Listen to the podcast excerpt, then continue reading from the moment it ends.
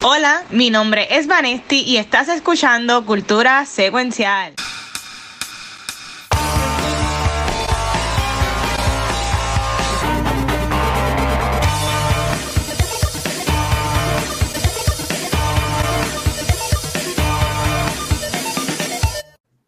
Corillo y bienvenidos a un nuevo episodio de Cultura Secuencial. Yo soy Vanesti y estamos bien pompeados de estar, yo creo que de regreso, como por lo menos en mi caso, dos semanas sin yo poder desahogarme de las cosas que me gustan, que es la cultura popular. Pero antes de comenzar, yo quiero que los que ya no esperan mucho del 2024 se, se presenten. No sé. Yo sigo, mucho, yo sigo a mucho Graham, el que está en el 63 día de enero 2020. Ya es febrero, Gabriel. Ya es febrero no, Es, enero 63 del 2024. Yo acá, el que, el que piensa que el CU va a tirar algo bueno en el 2024, el, Watcher. Sueña.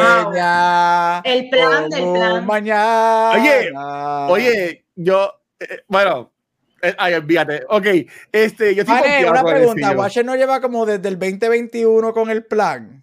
Con el plan de, desde que salió Shang-Chi. Okay, ¿Tú te acuerdas? Tan mala que fue Shang-Chi. Oye, Shang-Chi no es mala, es que tiene los Pokémon esos al final. Yo, yo, tengo que regresar a esos episodios de MCU a ver cuándo es la primera vez que Watcher menciona el plan. Tú, cuando tú ves los ojos tristes míos, cuando tú ves ya las la, lagrimitas, los ojos llorosos, pues ahí ya ves que está mala la cosa. Este. Pues coño, estamos, estamos, back. Este. Uh, y estoy pompeado porque sí, este año vienen cosas buenas, además de nosotros. Cumplimos seis años este año, está cabrón. Este. Dios mío, seis años ya haciendo esto. Pero mira. Cultura lleva seis, ¿yo qué? Vanetti lleva desde el día uno. Vanetti es una OG, una OG. ¿Qué, qué? Vanetti es Ahí me tienen que poner el filtro de Instagram que te pone viejo. Y ella yo voy a estar grabando con Pero vale, con vale, vale, está igualita. Vale, está igualita que el primer día. Yo, yo tengo hasta caritas ya. sí, no, no, Búsquenla, están por ahí, están por ahí. Yo, voy a quedar... una foto de Gabriel del 2001, fue. Sí. Yo vi una foto de Gabriel. Gabriel, tú posteaste una foto hace como cuántos años, 20. Hace, válgame, 17 años atrás. Tú sabes que la foto de ese tiempo yo, yo, no me, yo no mentí cuando yo dije que yo tenía pelo en algún momento de mi vida. Yo cómo se con pelo.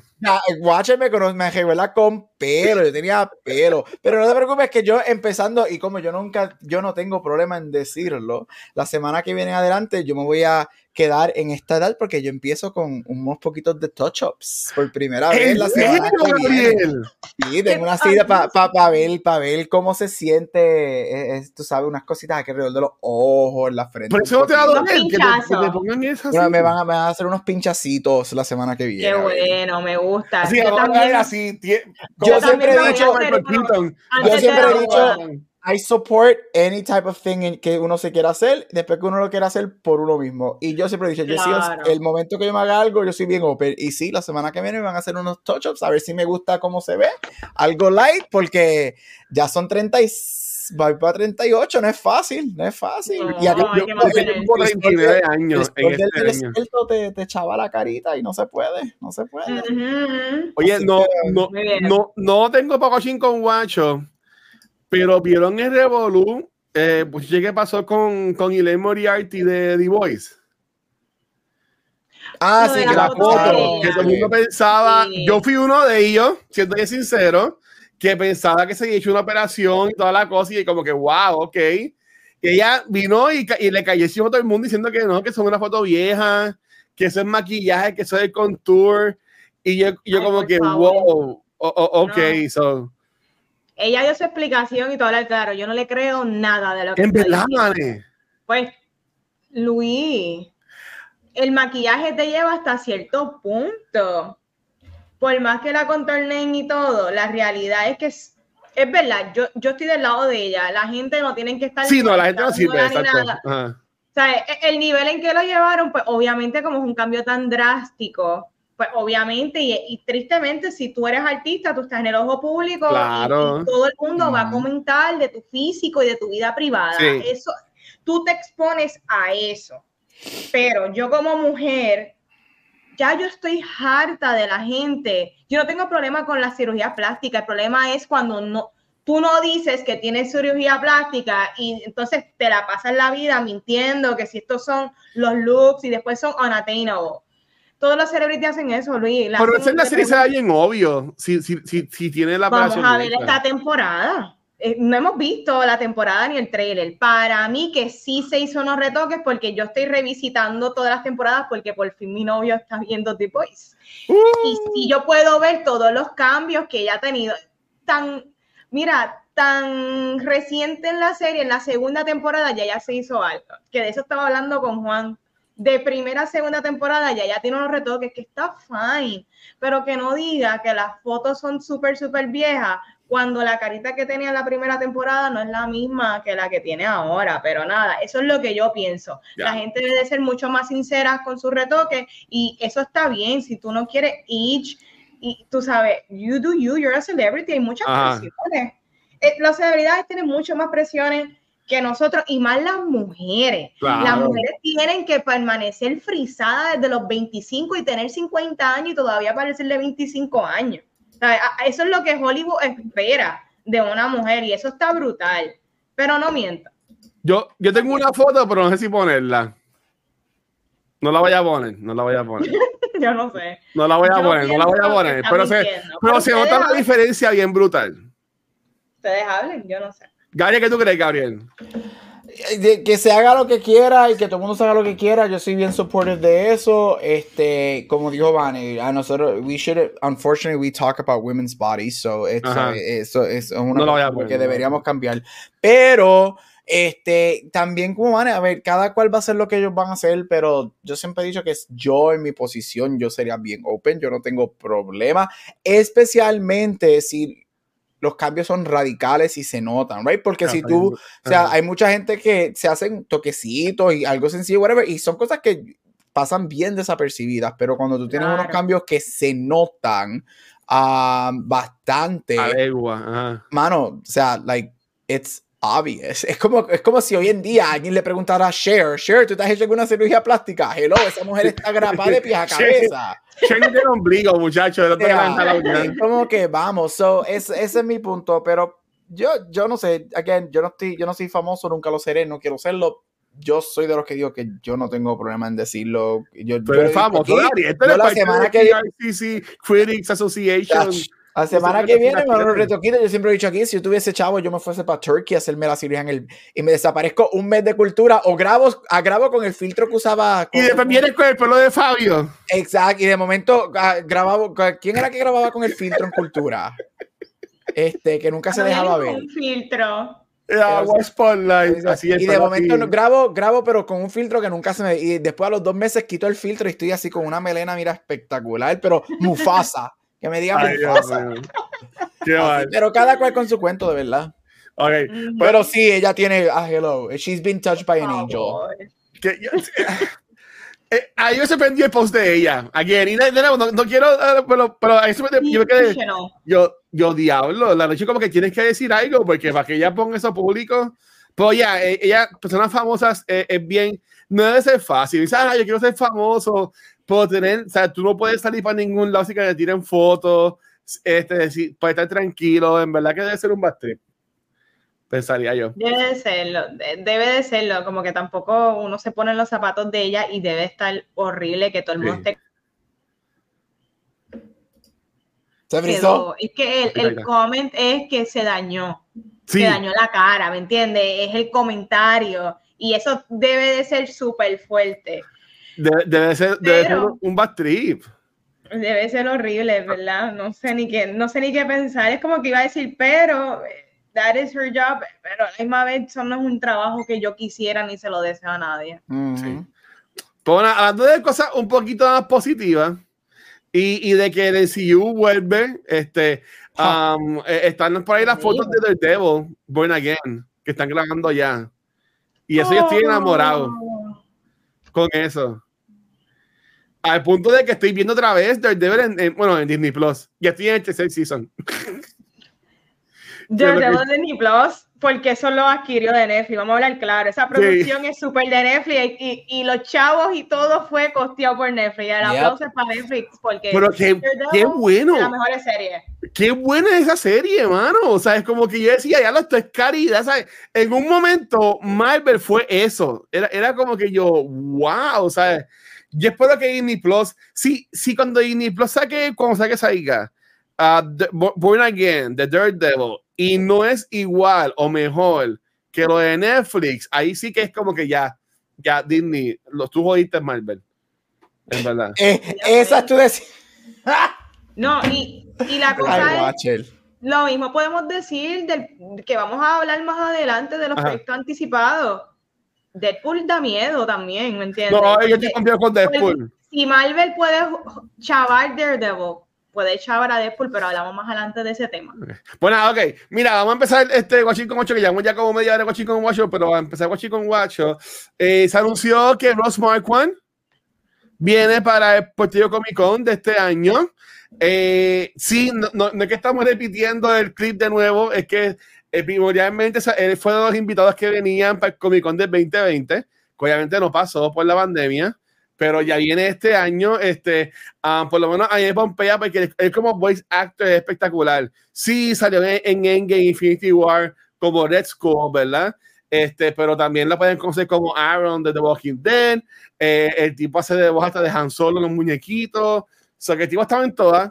Y ahí me pompea, en verdad, que pues, sigan trayendo más personas de Comic Con. O sea, yo entiendo que mientras más invitados vengan, mejor, ¿verdad? Porque más paneles, este, más cosas para que la gente pueda hacer en el evento. O sea, por lo menos esa a mí me, me pompea, ¿verdad? Y hopefully puede que venga algún invitado más, no sé. Le preguntamos a Pete el martes y no nos dijo. pero como estamos grabando Giddy Campot, pero vamos a ver si traen alguien más. Si no, como quiera, que este año viene Giancarlo Esposito, viene Saka viene este Minna Wen y también viene entonces este los Marquand ya para el 29 31 de marzo, que es ya mismo, que es el Comic Con. Se me verdad que estoy pompeado. Sé Gabriel no viene porque está allá en Arizona, pero Vane, tú, tú que sigas al Comic Con, ¿te pompea que venga los Marquand? Está mute. Está mute. Sorry. Claro que sí, sigue siendo talento añadido al evento, como que yo creo que cuando, uh, ya yo me creo una veterana del Comic Con, pero este, todos los años uno, yo no sé también si es que uno se pone viejito, pero todos los años uno está más pendiente a querer ir a todo. Por ejemplo, nosotros no, al Corillo de Cultura nos gusta mucho ir a los paneles del primer piso, que son de, de, algunos QA un poquito más pequeños, a, veces apoyando a artistas locales. A videojuegos. So, ahora, ¿verdad? En estos últimos años de cultura, yo he aprendido a explorar más eh, todos los pisos y todas las salas que ofrece el Puerto Rico Comic Con. So, el que él venga es, como dije, talento añadido. So, pompeadero. Eso ya mismo. Ya, Corillo, ya. O sea, ya estamos en febrero. O sea, estamos ahí al lado. Eso ya mismo. Qué rápido, qué bueno. Yo digo que mis sobrinas van, no sé qué día van a ir, pero van a ir. Pues que sea el día menos ajorado de nosotros. ¿Verdad? Si no, yo tengo una cámara. Vente, Camila y Catalina, grabe. imagínate, las vamos a tener corriendo. Tira, tira, ella está grande ya. Tira foto, grábate esto. Tú las vas a tener de asistente cargando la maleta, las luces, los micrófonos. Mira que voy a ver, las voy a ver el, sábado que vamos a ver Mean Girls y están pompias, porque van a ver el musical. Que Ariel lo dio, pero yo lo amé. Pero entonces, este. Ok, Corillo, eh, ah, lo próximo que vamos a hablar eh, eh, es algo que, que, llevábamos queriendo hablar hace semanas y no se había podido, pero vamos a tirar como si fuera un, un Variety Reviews. Así que. Mini review. ¿Ah?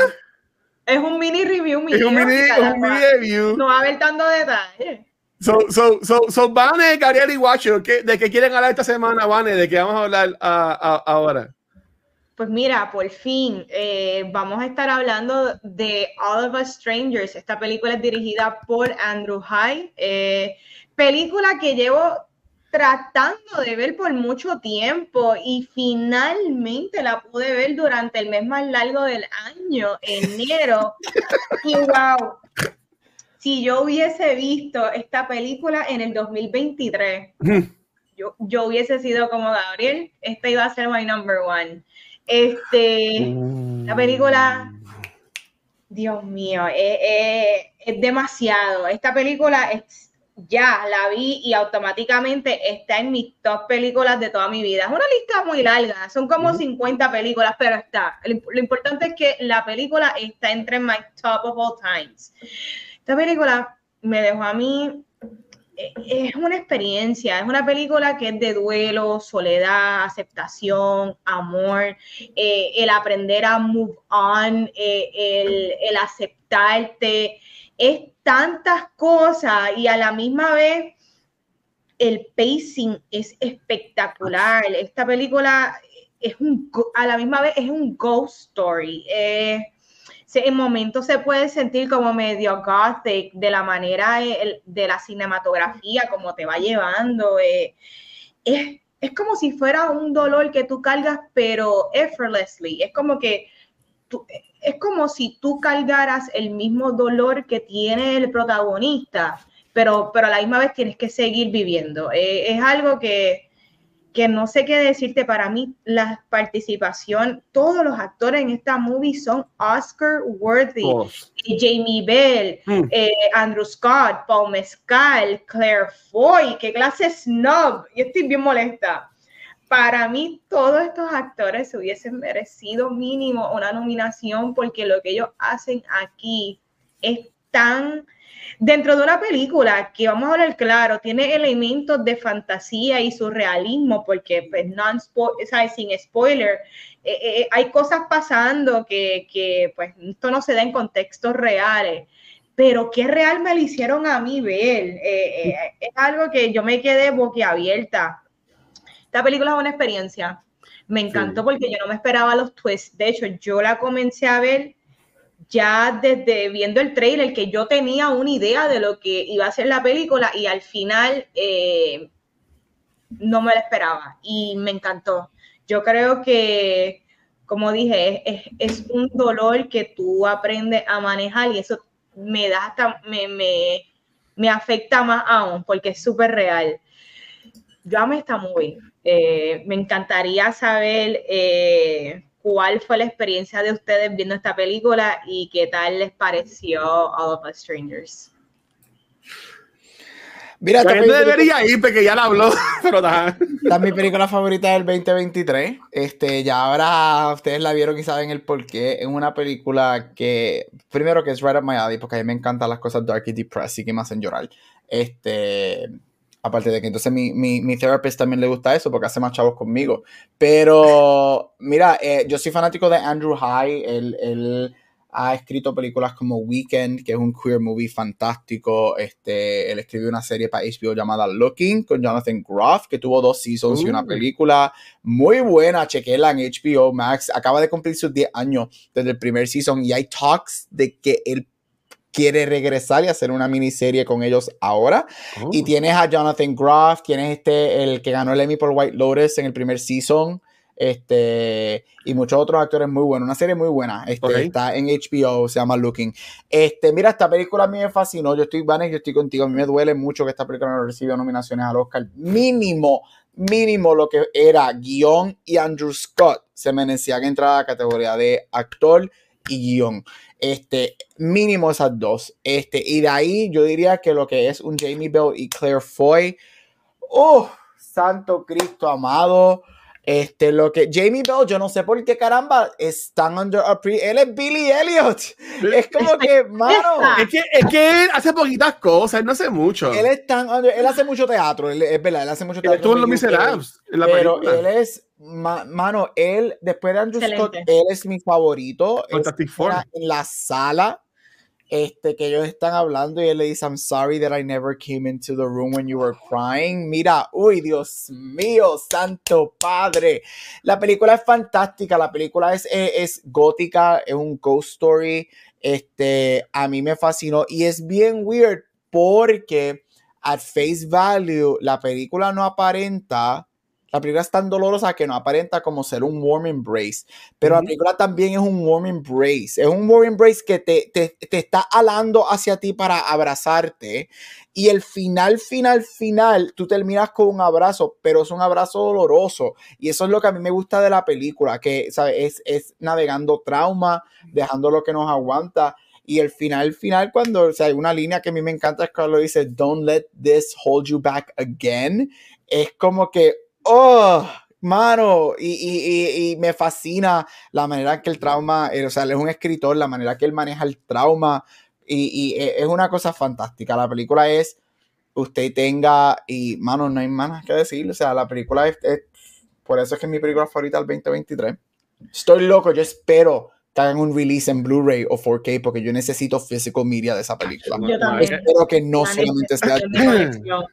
No, e, esto es una película que para mí está en el reglón de La La Land, además de que es una de mis favoritas de todos los tiempos, pero es una película que yo no podría ver otra vez porque ya sé lo que pasa. Este, y, y, yo quiero decirle a Gabriel que se la jugó bien fría, porque él sí habló que tiene un poquito de time travel y brincaba para adelante y para atrás y toda la cosa, pero no mencionó el fucking huge limit de la película. ¿Tú entiendes? ¿Qué, ¿Qué carajo iba a pensar yo que el novio de usted iba a estar muerto? en toda la movie. Si tiraron un Bruce Yo no lo sabía, yo no tenía idea tampoco. Yo, yo eh, en un momento yo dije, aquí hay algo raro. Yo dije, aquí hay algo raro. Yo, yo, yo lo que pensé fue, mira, Van Gareth, yo lo que vine a pensar fue, Andrew Scott está enfermo, tío tiene enfermedad, se está volviendo loco. Fue lo que yo pensaba. Pero en mi vida, ya se me paran todos los pedos, Dios mío. En mi vida, yo iba a pensar que este tipo que, que ya lo conocí y lo amo yo quiero que pegar el 2 con él. O sea, este hombre una estrella. Él dijo que no quería que la gente le reconociera. Pues está jodido porque, ¿sabes? A Paul Mezcal le quedan bien pocos días de anonimato. Si es que tiene, si es que tiene alguno, ¿verdad? Este. Y se chavo porque ahora con Gladiator se jodió. Por eso. Pero cuando, cuando, cuando ay, ay, mira, yo, ay, qué brutal, van a terminar juntos, llegó al apartamento de él, cuando está la puerta abierta y está así como que buscando y no te lo enseñan. Lo que enseñan es la cara de Andrew Scott. Me tengo los pelos parados. Ah, no, mano. Es ahí, maestro. Además de que ya estaba destrozado por los papás y toda la cosa. ¿sabes? Eso de él. Y, ay, no, mano, esta película es hermosa. A mí este eso, a mí me encanta. Y estoy loco. Ya yo la he visto dos veces. Obviamente la voy a ver veces más. Pero es ese momento, porque obviamente el principio, principio, principio de la movie él está vivo y, y es esa, ese, ese choice que él le dice, I wish I would have let you in. Y, es como que ese, ese instant choice que... Él le pudo haber salvado la vida. Y, y, es, pero, y, es como que, y él sabe que, yes, pero al mismo tiempo dice, pero it wasn't your fault porque tú no me conocías, you know, I just came to your... Sí, y es lo que, oh, y es como que, mano, ese, este es what if porque obviamente deducimos que pasa lo que pasa cuando él le dice, no, you can't come in, y él se va, que si no, you know, whatever. Y, es la misma botella. Ay, Dios mío, es, como que, ah, y esa escena en el diner con los papás, la última escena ah. antes de que los papás se vayan. Ah. Cuando la mamá le pregunta, did I suffer? Y él le dice que no para oh. protegerla. Oh, Dios mío. Por, no, por no hacerla a ella sufrir porque she did. Ella porque sí she se did. Quedó ella, se quedó, ella, estuvo ahí un tiempo. Y ciega. Ella se oh. levantó antes de morir. Uf. Mira, vaya, te, tengo todos los pelos, les pregunto, ¿ustedes creen que cuando él lo lleva a la casa a conocer los papás, los papás sabían que él estaba muerto? Yo para mí, cuando yo la vi por primera vez, ahí fue que yo hice clic y dije, él está muerto porque él los llegó a ver él los ve. él y él los ve y se supone que las únicas personas que lo vean es Andrew Scott que, él lo tiene en su mente. Al él verlos me hizo pensar a mí, él es un fantasma Y Andrew Scott le y es verdad que él le habla de ellos a Andrew Scott. Y ellos le dicen a él, we saw him and we saw each other, y él se va asustado porque él los ve y se supone que él no los vea porque él está pensando que es que Scott está, mira, your, your parents are dead y whatever, pero él los ve en la casa. Si no, cuando él pregunta, ¿qué, hacemos aquí? ¿Dónde y sale corriendo, yo dije, aquí hay algo para mí que ahí fue yo dije, él en mi mente dije, él, él también está muerto. A mí me pareció weird, pero yo no había captado la vuelta de que él estaba. No me acabas de volar la cabeza con eso. yo sé, él los ve, pero yo no entendía que él, yo estaba en el bando de Luis que yo dije, diablo, en verdad todo el mundo aquí perdió la mente. Yo dije, aquí en verdad... Lo que es, es bueno del guion, porque yo, también en un momento dado dije, el personaje de Scott está loco, he's crazy. Y, yo estaba preocupada, yo dije, diablo, el personaje de Andrew Scott nunca va a poder estar bien con este chamaco porque él, tiene el, cerebro frito. Yo dije, diablo, él no va a poder salir de este spiral de locura. Y, y ahora, la otra pregunta que hizo Luis, ¿ustedes creen que los papás sabían? Yo creo que los papás, como estaban en... A la misma vez, Andrew Scott estaba projecting lo que él estaba escribiendo. ¿Me entiende? Era una proyección de lo que él estaba escribiendo, pero a la misma vez it's a ghost story porque se les están manifestando. Yo pienso que la película es ambas cosas. Yo pienso que Andrew Scott eh, imaginándose y él escribiendo, porque he's a writer for, for movies y TV, él está a la misma vez ejerciendo el, el él, está haciendo este ejercicio que a la misma vez se está dando. ambas cosas para mí son reales. Pero yo creo que los papás no saben que el novio, yo no creo que los papás saben que el novio, porque los papás son simplemente... Eh, es de la imaginación de él. Exacto, yo creo que los papás no saben tampoco pero, que... Pero está brutal, porque el mismo personaje de Paul Mezcal le decía a él, pero ¿dónde estamos cuando, cuando te, lo lleva a la casa? Y es como que te friquea. Y pues tú vas a pensar como que obviamente pues él está sano, te está dando cuenta que su jevo que es mayor que él, whatever, está tostado y también yo me di cuenta la segunda vez que lo vi, cuando él le dice en el edificio, por ejemplo, cuando él le dice, vamos para casa, te voy a llevar conmigo para conozca a mis padres y whatever, cuando él está en el tren, la cámara nunca los enseña a ellos dos juntos en el tren, nunca los enseña mm. juntos en reflejos del espejo, que es cuando él lo ve saliendo del tren. So, siempre vemos solamente el personaje de Scott. So, eso tú no lo captas, yo lo capté la segunda vez cuando dije, él, está, él siempre estuvo solo. Paul siempre está en su mente, porque cuando él está en el tren, nunca vemos a Mezcal camino a la casa de los papás, camino en el club. Las escenas de la discoteca están fantásticas. Fantásticas. Este, y eh, ahí es cuando tú dices, cuando tú lo ves una segunda vez, que tú ves todo lo que es moviéndose, cuando ellos están juntos, tú los ves a ellos en su apartamento, pero en todo lo que es outside, nunca, menos en el, solamente en el club una vez es que cuando se besan, ellos nunca están en frames together. La cámara se enfoca en uno o en el otro. Y, son detallitos que obviamente cuando tú la ves por primera vez te das cuenta. Yo me di cuenta la segunda, yo dije, very smart. Porque lo ven en el tren, pero lo ven en tren, Scott adentro y pues me cae caminando afuera. Ajá. El ya, ya, ya, para lo último que tú crees que están peleados o algo así por el estilo. Ajá. Diablo. Andrew Hyatt, Andrew Hyatt para mí y recomiendo mucho que, que vean Looking, está en HBO, son dos seasons y una película porque cancelaron el show y hacen la película para terminarlo. Este, y cada season creo que son ocho episodios. Creo que ocho episodios del primer season y el segundo es diez. Es súper cómico, es súper bueno, es una comedia, es un drama y súper bueno y Weekend, este, yo las envío en el chat los dos para que si en algún momento las quieren ver. ¿Sale este, Bartlett bien en, Sí, Merle Bartlett, este, Jonathan Groff es el protagonista. Muy buena, es, tremenda serie. Yo la veo cada año, yo hago un rewatch de ella. Ya que es súper corta, cada episodio es media hora, súper short. Pero Andrew High es. sabe escribir. Él, sabe escribir. Si en algún momento ustedes ven Looking y ven Weekend, él tiene un talento para escribir. Él, tiene, él, es, él estudió poesía, él estudió creative writing. Él es muy bueno, pero aparte de eso, aquí es cuando él dirigió Weekend, él dirigió muchas de las cosas de Looking, pero aquí él, él se elevó muchísimo como director la manera en que él maneja la cámara, la maneja que él maneja las conversaciones con los papás, esa conversación con la mamá en la cocina cuando él le dice que él es gay, la manera que lo, que, lo que Claire Foy hace en su cara es usted tenga este, la escena de la cama cuando él entra, esa transición de que él entra como un nene chiquito y está de adulto con ellos dos en el medio. diablo. Que él nunca tuvo eso. Este, es, es, es, la, es que la película es tan devastadora, pero está tan bellamente presentada. Claro. Que, guacho, yo sé que dices que tú nunca la vas a volver a ver, pero yo creo que la película, por más que nos destroces, tiene. No, es que tiene, ahora, ahora ya quiero verla o busco el Tiene mucho. La película, yo, para hacer una película tan small, tan indie, o sea, esto no es una película tech heavy, whatever. Yo creo que es una película que tiene mucho rewatch value.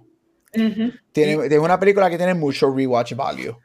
Y, aquí estoy brincando un poquito, pero no, no quiero brincar full para allá. Este viendo lo bueno que es esta película, y obviamente esto es una película como tú, es una, yo la veo, no es una indie movie, pues yo la veo como que un indie darling y, toda, y, y todo el, el boss que ha tenido, las entrevistas de ellos dos por todos lados. Uy, la química de ellos dos. Oh, sin, embargo, no entraron en ningún lado en las nominaciones. Esta película. ¿Te sorprendió? la, película más es la segunda película más nominada en los BAFTAs, pero en los Oscars no entró en ningún lado. Eh, a mí me duele mucho y, voy a decir algo súper controversial. Para mí esta ah. película es mucho mejor y más impactante, y, bueno, para mí, que la película que ganó el Oscar, Nomadland. Película buenísima, pero para ah, mí All of the Strangers es una película que es para mí mucho mejor y, y me duele que no esté en el circuito tan, tan, presente. Y otra cosa que le quiero dar como que praise. Aquí estamos viendo tres generaciones de, de, edades y de jerga y de cómo y de cómo ellos manejan los temas y a la misma vez que esto es algo que yo aprecio, todo el mundo es víctima de las circunstancias y yo creo que la película doesn't judge a nadie en ningún momento, a los papás los presentan por lo que ellos estuvieron en su momento y lo que vivieron, ¿me entiendes? Y, es, y eso es lo que hay. Eh, Andrew Scott, siendo un hombre ya, entiendo yo que él es de cuarenta y pico de años en la movie. Sí. Con lo que, con su experiencia y como él se expresa y como, ¿verdad? Sí, eh, ya un hombre mayor. Para es un chamaquito. Que, claramente lo están presentando como el, el novio joven o como el, 28, 29 por ahí. Correcto, que él también se expresa y tiene opiniones de, de, de los temas a su manera y, y, me encanta que la película doesn't judge anyone. Inclusive hay, hay una línea del personaje de, de, Andrew Scott cuando el papá le pide disculpas y, y, su reacción es yo me trato de enfocar pero en los buenos momentos, como que sea, con todo, y, con todo eso que estamos, están hablando un momento que Andrew Scott de seguro lo marcó, el personaje de él, eh, eh, su, su resiliencia de como quiera, I mean, yo me tengo que agarrar de lo bueno, tú sabes, porque la realidad es que si nos vamos a agarrar de todas las malas experiencias que hemos tenido, eh, no vamos a poder move on. Y, y, la película tiene tantas enseñanzas, son tantos layers que yo me fui hasta en el viaje. Díganme ustedes cuántas veces ustedes no han daydream con esta persona que quizás nunca se les dio, quizás nunca, se atrevieron, nunca se atrevieron ni tan siquiera a hablarle por miedo, pero a veces no se dan los viajes de que el primer date y que yo hubiese hecho. Claro. Y, es tan real como el personaje de Andrew Scott, cuando tú terminas la película, dices, diablo, claro, él se imaginó cómo hubiese sido la relación si él si, él, si se hubiese sucedido, si todo hubiese pasado con ese chamaco y me, me duele. Si la película hubiese durado media hora más, ¿cómo tú crees que, que, el personaje de Andrew Scott manejaba lo de darse cuenta que esto me estaba muerto y todo ese revuelo? Yo creo que la película es perfecta. Yo no, yo no, yo no me atrevería a decir cómo él lo hubiese manejado, porque como dijo Gabriel, la película como quiera al final hay un warm embrace y yo siento que él va a manejarlo bien. Yo, yo me siento optimista de que ahora a la edad que él tiene, nunca es tarde, él va a tratar de explorar y tener a better time in his life. Él va a tratar de tener una mejor experiencia y me siento satisfecha de qué pasó, de lo que pasó. Igual, Igual yo creo que ese es el journey de la película, que el, el, el, los papás se lo dicen en el diner y, me, y el personaje de Mezcal se lo dice también, right? Don't let this hold you back going forward. Este, y, y, yo creo que se ve mucho con, de la manera, porque él, y again, es que yo lo vi la segunda vez, no la primera vez, cuando la escena termina, que ellos terminan embrace en la cama, mientras que la película, it zooms out, oso, ese zoom out y esa transición final, y así, ah, pero tú ves a. Si tú la vuelves a ver una segunda vez, el final, cuando la transición empieza, tú ves la silueta del personaje de Paul Mescal desaparecerse. Y Andrew se queda solo en la cama. Es bien split second, pero Andrew termina con una sonrisa en su cara. ¡Ay, Dios mío! Es, increíble, pero qué bello. Aunque le es Poético, como dijo Gabriel. este hombre es un escritor de poesía. Él, Exacto, Andrew es un poeta y, él, escribió no solamente una poesía en película dicha, pero la película también es bien poética visualmente. Mira, la película tiene un, yo creo que verdaderamente, no es porque sea mi película favorita, yo la voy a ver mil veces de aquí hasta que yo me muera, pero sí yo creo que la película tiene un muy bien rewatch value, porque ya tú sabes, right, ya tú sabes el big twist, ya tú sabes los dos big twists con los papás y con el personaje, ya tú sabes, ahora es, tú la ves como que obviamente para sentir y llorar y whatever, pero tú ves como ya tú sabes, tú no, tu mente no está buscando que lo pasar, sino aprecias lo que está pasando y te das cuenta del tren, del club, de los embrace, de cómo la cámara trabaja, cómo te enseña esos dos. Este, y es como que. es como que diablo. Yo nada más digo que eh, ha sido bien raro. Yo vi esta película hace como un mes ya. Pero esta película empezando, empezando enero. Y hablando con ustedes, yo he vuelto a sentir todo lo que sentí viendo esa película y, y, mano, en verdad. Ahora mismo ya tengo el número dos porque es que para mí este American Fiction estuvo demasiado muy buena. Y ahora mismo es mi número uno de lo que va del año, este, del, mes de que va del año. Pero este, eh, eh, A Love of Strangers, en verdad, eh, si ya les he visto el año pasado, Martí dice que ese estaba arriba. Yo entiendo que no le ganaba a Baldur's Gate o a, a the Spider-Verse, pues seguro lo hubiese puesto antes que a Sofos, la hubiese puesto antes. O sea, hubiese estado como un número 3 fácil.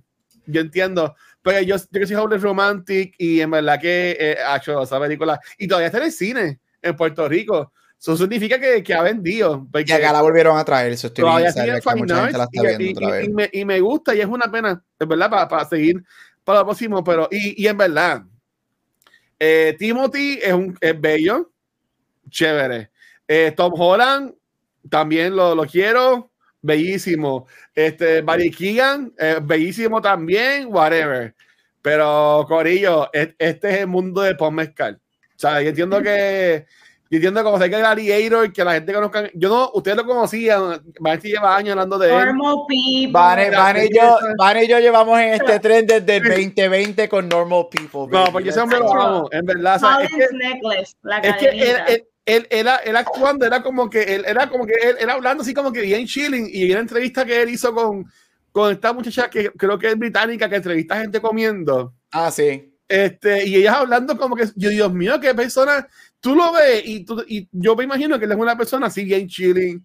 Y él es un player, vale, él es un player. Tú viste lo que pasa en los parques con él, ¿verdad? ¿O tú no viste eso? ¿Qué pasó? No. Él es un player, él le gusta tener threesomes, él le gusta hacer, él es bien freaky, bien kinky. Y cuando no le gusta a alguien, él sale con, con alguien que se tire whatever, va a los parques y los rumores son que él sigue caminando y los deja en el parque y se y moves on to the next one. So, el tipo es un player heavy. El tipo es un heavy player. Bueno, si ya fuera Don Mezcal, a día lo iba feliz. Olvídate. No, yo no voy a esperar esto. Él, le, encanta, él, él, es un, bueno, como todos somos, pero él es un bellaquito sucio, le gustan los trisom, le gustan los grupitos, este... Bueno, él, es vivo, él es gay. Y Pedro Pascal, ¿ustedes vieron él y Pedro Pascal viendo ahora sí, que, y tú me perdonas, tú me perdonas, pero la química, las cosas que Andrew Scott y él hicieron, ellos dos metieron mano haciendo esta película. I'm sorry. I'm sorry. Andrew Scott le dijo, sabes que yo soy Hot Priest, tú siéntate ahí como lo hacíamos nosotros en Puerto Rico con los bugarrones, tú siéntate ahí. Gabriel. Mira este porno straight y yo hago trabajo, yo hago mi trabajo, vámonos que tarde. Y me fui con esa gente. He dicho sí. No, sí, sí, sí. Y yo creo que también con Pedro Pascal. Claro, no, él no ha dicho, él nunca ha dicho, nunca, nunca, nunca su entrevista, porque yo estoy bien pendiente a esto. Él nunca ha. estoy esperando el día, Dios mío, perdón. Él nunca ha dicho que. él nunca ha dicho que es bi, que es gay, que es queer, pero él nunca tampoco ha dicho que él es funcional. Él dice, él siempre cuando le preguntan eso, he laughs it off, nunca contesta, o su contestación normal es I'll let you decide. Whatever works for you works for me. Sí, y que él es para igual que es la generación de ahora, right? La generación de ahora es mucho más fluid, mucho más relax, porque le voy a poner un label, la diversión es diversión y whatever, right? So yo creo que él está en ese, en ese mix de I don't need to tell anybody y con quien yo salga, pues yo salga, right? Pero él, él, él, le gusta tener mucha diversión con esa pregunta. Él dice. Pero, pero Pascal ya es un viejito, no es de, esa generación. Ah, no, pero, pero Pascal es gay, lo que pasa es que él nunca lo ha dicho, pero todo el mundo sabe que Pedro Pascal es gay. Pero, ¿verdad que? Perdónenme, pero ¿verdad que esto es algo que se sabe? Sí, Pedro Pascal, Pedro Pascal es que eh, eh, Pedro Pascal es ahora mismo el, el, el, secret, not so secret. Like todo el mundo literalmente, todo el mundo en Hollywood sabe que Pedro Pascal es gay. Todo el mundo lo sabe. Y, a él le preguntan rato y él nunca lo ha negado. He laughs it off y sigue caminando. Todo el mundo lo sabe. Ay, qué bello, yo lo amo. Como que es súper obvio. Eh, eh, exacto, es como que... Y es obvio de una manera que no necesariamente es obvia, porque pero Pascal nunca... Eh, lo único que le hizo fue de Prince Aubrey, que ha sido su único personaje queer. Como que en todo lo demás, él ha, él ha sido súper the dad en Hollywood. Pero he is, right? It's super obvious. Yo diría, yo, yo, yo pensaba que era, que era a mí, pero sí, de seguro, de seguro. Bueno, que Corillo, vean a los Strangers, es muy buena. Ay, sí, yo tengo break también, porque imagínate. Nos descarilamos bien cabrón, pero, pero tú. Gente, recomendamos All of Us Strangers. Absolutely. Claro, claro. Quítenme en el vino, quítenme en el vino, por favor. No, mira. Este, Gabriel, tú vas a hablar también de lo que viste, ¿verdad? Que yo vi. ¿Qué Gabriel? Ya, ya te fuiste. Pensé que era White Spotlight. no, no, no es de Sundance. Ah, ok, mira, sí, tuve la oportunidad de ir a Sundance Film Festival, bravo, rapidito, porque no voy a hablar, tuve la oportunidad de ver 20 películas ¿Qué? en tres días. So, vi 20 películas en tres días con temperaturas de 25 y bronquitis. So, una experiencia bien interesante, este, pero lo sobreviví. Yo literalmente parecía el hermano chiquito de Christmas Story porque yo me tenía que ajopar, arropar de pies a cabeza, así yo estaba en temperatura, la temperatura más alta que mientras estaba allí creo que fue 24 y la más bajita fue 6, so, así fue que yo pasé Sundance Film Festival, pero fue mi primer um, film festival ever. Tuve la oportunidad de ir a Sundance Film Festival, este, regalo de Navidad del Jevo. Este, vimos este, 19 películas en, en tres días jueves, viernes y sábado. Qué Jueves, viernes y sábado. Este, mira, fue una experiencia súper cool. Este, vi película, Sundance es conocido, este, Sundance Film Festival es conocido, es uno de los, de los film festivals más indie. Este, ahí no, no, no es, Sundance no es para world premieres este, de movies grandes. Sundance es más bien un indie y, y distributor film festival en donde 90% de las películas o más son exhibidas sin distribuidor. So, es básicamente un exhibition para comprar. Ready, ahora mismo puedes entrar a ciertas noticias. Hay películas que ya están siendo compradas por ciertos estudios. Sí, lo vi. Como dije, tuve que la primera de ver 19 películas. No voy a hablar de 19 películas, pero este, en general este, vi cuatro documentales que, que estuvieron actually. Muy el de Vi, ese no lo pude ver, ese estaba sold out completo cuando yo estaba allí. So, no tuve, pero vi el de Christopher Reeve este, llamado Super, Super Slash Man, The Christopher Reeve Story. Precioso, se me salieron las lágrimas. Este es bien íntimo y te demuestra mucho el amor que él le tenía al personaje de Superman y el respeto que él le tenía al personaje de Superman al ser la primera persona ever de, de hacer ese rol. Este, me gustó muchísimo. Un vi un documental de Frida Kahlo muy bueno. No aprendí, ya no aprendí algo nuevo, ya yo sabía mucho de ella, pero muy buen hecho. Pero mi documental favorito este, Son of Satan, y es de es un documental este de lo de satanismo de eh, siguen a, los satánicos a las personas a satanists. Um, mano qué documental espectacular.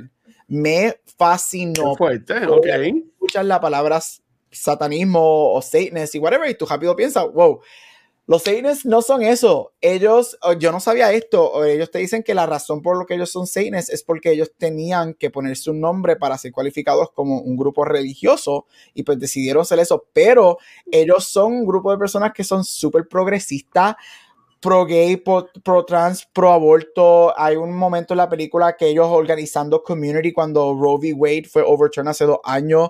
Oh, este, el documental highlights mucho ellos haciendo community service, llevando comida. Es un, eh, eh, te vuela la cabeza. También te los ves a ellos super high en el bosque, encendiendo este fogata y haciendo sus prayers. Es un documental que yo me quedé como que todo lo que yo vi en el documental es lo que las religiones falsas te dicen que es lo que ellos hacen y no hacen, mano. So, me encantó su documental y espero que yo sé que obviamente es gonna turn off a lot of people cuando vean el nombre, obvio, porque tenemos, incluyendo a mí, tenemos esta percepción de lo que es ser un saint, ser parte de esa religión, pero me voló la cabeza. Vi muchísimas películas buenas, vi la película que vi el póster ahí, este de la de Kieran Culkin, este recent Emmy winner. Está cool esa película, ya quiero ver. Me gustó muchísimo. Este, yo diría que él es él, Kieran Culkin, si la película la saben distribuir, Kieran Culkin para mí puede regresar al final de año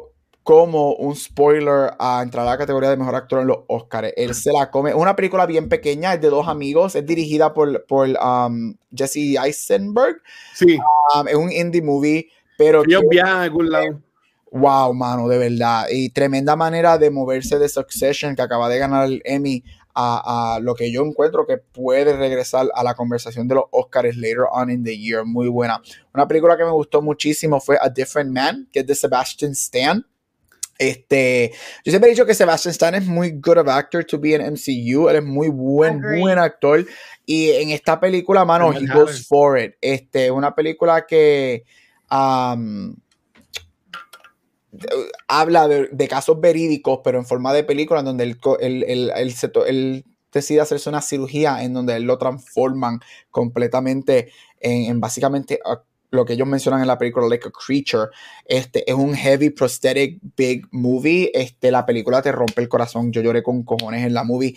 Pero, mano, Sebastian Stan, de verdad que aquí es cuando yo digo esto es lo que tú eres capaz de hacer. También yo encuentro que si la película encuentra un buen distribuidor y la película es Remembered, Sebastian Stan es otra persona que a mí me gustaría ver en la conversación para un Oscar nomination. Yo creo que su performance es igual de fuerte y su performance es lo que a los Oscars les gustan.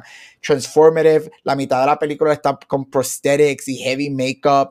Este, y él grita, llora, pelea, o sea, eh, tiene todos los ingredientes para una buena película. Esos fueron algunos de los highlights, este, cosas otras buenas que me gustaron. Hay una película que vi que se llama Diddy, que es un coming of age story muy buena. Muchas películas queer, vi cuatro películas queer muy buenas, desde personas trans, este, sex workers, este, un personaje palestino, un gay, un documento, este, ese fue el otro documental que vi, a gay palestinian escapándose del, desde, los, desde que empezaron los ataques contra Gaza en octubre. La película la hicieron creo que en un mes, en noviembre, y la presentaron rápido en Sundance, muy buena. Este, y esos fueron muchos de los highlights. Termino con esta. Una de las películas más fucked up y más weird que yo he visto en mi vida. Este, súper experimental. Es The Sasquatch Rundown. Es una película en donde dura una hora y media. Y es una. Es, rundown es que se llama Sasquatch Rundown, si no me equivoco. Este. Movie Sundance. Así de Sasquatch, ¿no? Este, y es la película, es Sasquatch Sunset, perdóname, Sasquatch Sunset. Este es Riley Keough y Jesse Eisenberg. Este, es una película que no tiene mucho diálogo. Y es una película, literalmente, en donde tú estás siguiendo a una familia de Sasquatches. En otras palabras, a Bigfoot. Tú estás siguiendo una familia de Bigfoot. Riley Keough, Jesse Eisenberg hacen de Sasquatch en la película. Tú sigues la familia de tres de ellos.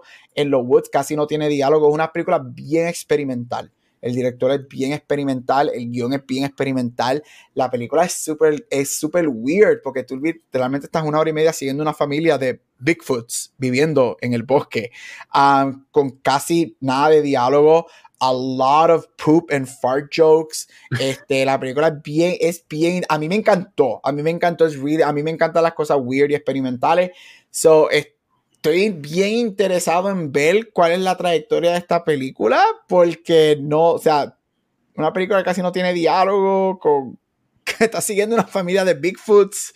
Es como que, what the hell is going on? interesante eso. Pero fue bien, fue fue el standout para mí por lo weird y, y, I enjoyed it a lot, de verdad. Y ver a JC Eisenberg hacer de un Bigfoot es bien weird y cool. So, esa fue como que el highlight para mí de la, del, del festival. Yo dije como que, oh, ok, interesting. So, estoy bien interesado. Pero fue una experiencia bien cool. Este, los film festivals son super fun, son bien high paced. Si tú eres como yo, que si tú quieres ir a un film festival y es a ver películas, este, y haces yo no diría con error porque yo me lo disfruté, pero si te, tú, you book 5, 6, 7 movies per day, literalmente yo me estaba levantando a las 6 de la mañana y me acostaba a las 2 de la mañana y era película, era como el meme de Gaga, Another Club, Another Club, era mm. una literalmente película 10 minutos, película 10 minutos, película 10 minutos, pero valió la pena y me encantó este y espero volver porque me queda cerca de casa, 45 un vuelo de 45 minutos So super short. So muy buena experiencia este, en Sundance. Gabriel, tengo una pregunta. Eh, ¿Llegaste a ver la de Pony Boy? La, vi. Ay, dila. ¿Cuál es Pony Boy? ¿Cuál dila es Brian, ¿verdad? Sale. Dila, uh, Vane. y Victoria Pedretti. Vemos a Dylan de maneras que yo no, no me molesta Ay, Dios mío. Este, muy buena, me gustó muchísimo. Este, fíjate, yo no encuentro que nada de las. Yo vi 19 películas, ninguna de las películas que vi fue mala. Todo fue from good to like really, really, really good. No encuentro que hubo ninguna que yo diga, this is a masterpiece or amazing, or this is like gonna be big in the Oscars. Pero todo fue really good. Este, sí, vi Pony Boy, me gustó muchísimo. Una historia bien interesante. Bien, la película es bien linda visualmente. Este, y la historia está bien cool, bien Derry. Me gusta ver a Dylan O'Brien en este tipo de película. Este, yo siempre he dicho que obviamente él es, tú sabes, él es Maze Runner, Teen Wolf y toda esta pendeja, pero también es de estas personas que yo he dicho que él es actually pretty good actor. Él va, a ser Dan Aykroyd en la película de Saturday Night Live que van a hacer. Ah, pues mira, no sabía. Este, me gustó muchísimo, Vane. Yo creo que una película que a ti te va a gustar también. Una película right up your alley, muy buena. Este, unas escenas bien interesantes. Y they go for it. Dylan O'Brien goes for it, lo que me gusta. Me gusta. Hay momentos, obviamente no llega a nivel Saltburn, pero hay cositas como actor que se atreve a hacer que, que caen, que empiezan como que a caer en ese realm de, oh, you went there, good for you. Muy bien. Te iba a preguntar, Gabriel, ¿tienes pensado en lo que queda de año ir a algún otro eh, Film Fest? Por ahora no, porque they're expensive. they're ex es caro, es caro, Gabriel, es caro. Tienes que pagar por cada película. Tú puedes, ok, so tú puedes hacerlo de varias maneras. Este, los dos maneras, o tú puedes ir y comprarlo por película, right? Y si hay taquilla, pues comprar las taquillas para película. O puedes comprar packages. Este, el Jevo, pues me regaló de Navidad el package, él compró packages, este, que tendrían incluidos cierta, ah, depende de los packages, right? Este, hay packages que son solamente, pues, 10 películas, 15 películas, o hay packages que son 10 películas más estas 5 películas específicas, este, que si documentary packages, solamente para, sobre todo depende, este, él just compró un package de 20 películas. Este, y tú seleccionabas lo que estuviese available. Obviamente, nosotros fuimos este, el último fin de semana, que es el fin de semana, aunque todo está súper lleno y sold out, so you have to go in and get them. Pero es el fin de semana, los, los film festivals en los últimos fines de semana tienden a ser más relax porque las estrellas ya no están ahí. Todo lo que es stars, los directores, todo eso es los primeros, la primera semana, los primeros 10 días. Este, y ya ese último fin de semana están los commoners. So, no hay nadie, eso es más relax y hay más chance de conseguir taquilla. Este, pero se, se, gasta. Y estas, estos towns, esto, por lo menos esto es en Park City. Este es un town bien pequeño, es bien, bien South Park, a little mountain town. Este, y eh, ellos no tienen nada ahí más que esto al año, right? So es, es, como, es como ir a convenciones o a un aeropuerto, una comida, los prices son más caros, right? Porque aquí es donde ellos hacen su año, la gente que vive ahí. Este, y el Film Festival y whatever, pero es carito, los Film Festivals son caritos. Este, no, son, cuando me peguen el Powerball, si alguna vez me pego un billón en el Powerball, con la Black Card, la cultura, eh, por mí yo lo pago y no pago para uno de los film festivals. Ay, qué rico. Eso es, y gracias a Dios que el, jefe tiene chavo porque yo no podía pagarlo. Muy bien. Por eso hay que buscárselo, hay que buscárselo, mira, con... Ah, Ay, Dios mío. Ay, lo sabes, yo te lo digo, a mí me gusta, tú me gustas, pero también me gusta que tú tienes chavo. Llevan a festivales, papi, te llaman por siempre. llevan a Gabriel al TIFF nos enteraremos en septiembre. Ese es el, pro, ese es el próximo film Yo quiero hacer TIFF. Yo quiero hacer TIFF. TIFF um, y Telluride son los dos que yo quiero hacer. Pero Telluride, uff, eso sí que es caro con cojones. De verdad. Que es bien caro. Ese es el grande, like, that's the big, big. Ese es, el, es, caro. Ese es Colorado. Um, y Telluride es bien weird porque el festival es en la montaña, like en el tope de la montaña pero tú te quedas en el town, que es en la base de la montaña. O so, tú literalmente subes arriba todos los días en un cable car. Wow. yo no podría, yo no podría. Es súper interesante, porque allá lo que hay, arriba nadie se queda en la montaña, lo que hay en la montaña son el, el festival, el restaurante y whatever. Y entonces abajo es, el town. Y es como que, entonces tú no subes a la montaña por carro, este, la, la, única gente que sube a la montaña en carro son gente que trabaja y whatever. Si tú vas a ir al festival, tú subes por el cable car y tú estás todos los días en el cable car montado, subiéndote en un cablecito para la montaña. Qué cool, suena súper cool y, y, de verdad que sí. A mí en algún momento me gustaría ir a un festival de cine de esos, no otros que por ahí. Yo, yo, yo diría, ahora mismo estaba viendo fotos de Kieran Culkin y él hubiese sido un buen Harry Potter. Pero he's not British. Exacto. pero puedo ver, puedo ver la fisicalidad, el, el, es bajito como, como el Radcliffe. y lo Mira, vamos para World Spotlight. Vamos para World Spotlight, Gabriel, ¿o no? Vamos rápido, dale. Okay, dale, dale. Claro, pues yes. Gabriel, cuéntanos qué es la que hay en World Spotlight. Este. ya es ronco este, ya, dale.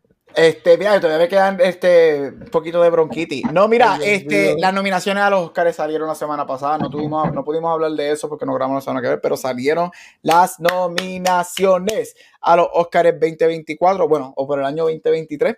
Son en marzo 10, así que en un mes más o menos. Y fue más o menos como esperado. Yo sigo diciendo que aunque el 2023 fue muy buen año para películas, I think it was a really good year for movies. Es bien triste que los Oscars van a ser bien predecibles. Este, porque Oppenheimer leads con 13 nominaciones. Este, seguido por Poor Things y Killers of the Flower Moon con 11 y 10 respectivamente. Este, no hubo muchas grandes sorpresas en cuestión de muchos snobs. Este, so it went really by the book, este, en lo que se esperaba. Este, algunas de las sorpresas fueron como que, por ejemplo, mucha gente esperaba que Spider-Man y Boy and the Heron entraran a otras categorías, aparte de Animated Feature, y no sucedió, solamente entraron a Animated uh. Feature. Pero sabemos que la academia, al menos que tú seas Pixar, si tienes una película animada fuera de Pixar, normalmente ellos no te ponen en otras categorías, donde ellos, a menos que seas Disney o Pixar, no lo hacen. Que para mí fue un error porque para mí Spider-Man y Boy and the Heron ambas se merecían estar en la categoría de score. Porque para mí esos son dos de los cinco mejores scores del año, pero no sucedió. Yo diría que, como dije, todo fue really by the book. Las grandes sorpresas de la mañana de las nominaciones fueron el hecho de que Greta Gerwig y Margot Robbie no entraran a sus categorías respectivas de actriz y director a esas fueron las gran sorpresas. Yo lo voy a decir aquí y no sé si yo lo había dicho antes de las nominaciones o si fue en el otro podcast que yo hago, pero yo no tenía ninguna de las dos en las categorías. ¿En serio? ¿Por qué? Porque, y esto, esto tú lo sabes si tú sigues los Oscars como yo. Esto no es un, las nominaciones, la manera que tú nominas no es un popular vote. Cada branch tiene sus reglas de cómo nominar y la manera que los actores escogen a sus cinco y la manera que los directores escogen a sus cinco, para mí, yo siempre he dicho que no beneficiaban a Gerwig y a Margot a entrar. Yo sí entiendo, fue una controversia bien grande. De hecho, llevamos como a 10 días de las nominaciones y todavía están escribiendo pieces y hay mucha gente molesto. A mí, mis primos, mami, empezaron a escribir: Mira, cómo caramba, Greta no entra, Margot no entra. Esta fue la película más grande del año y todo ese revolú ahí donde yo ve, tú ves la diferencia en lo que llamamos los normies, las personas que no siguen los awards, que saben, ven las movies y se las disfrutan en lo que es los Oscars, right? Y ahí donde está la disyuntiva que llevan hablando por décadas en los Oscars, que como tú la película más grande del año, que hizo 1.5 billones de dólares, que fue extremadamente bien recibida, este, tú no nominas a las dos personas que fueron el backbone de la movie.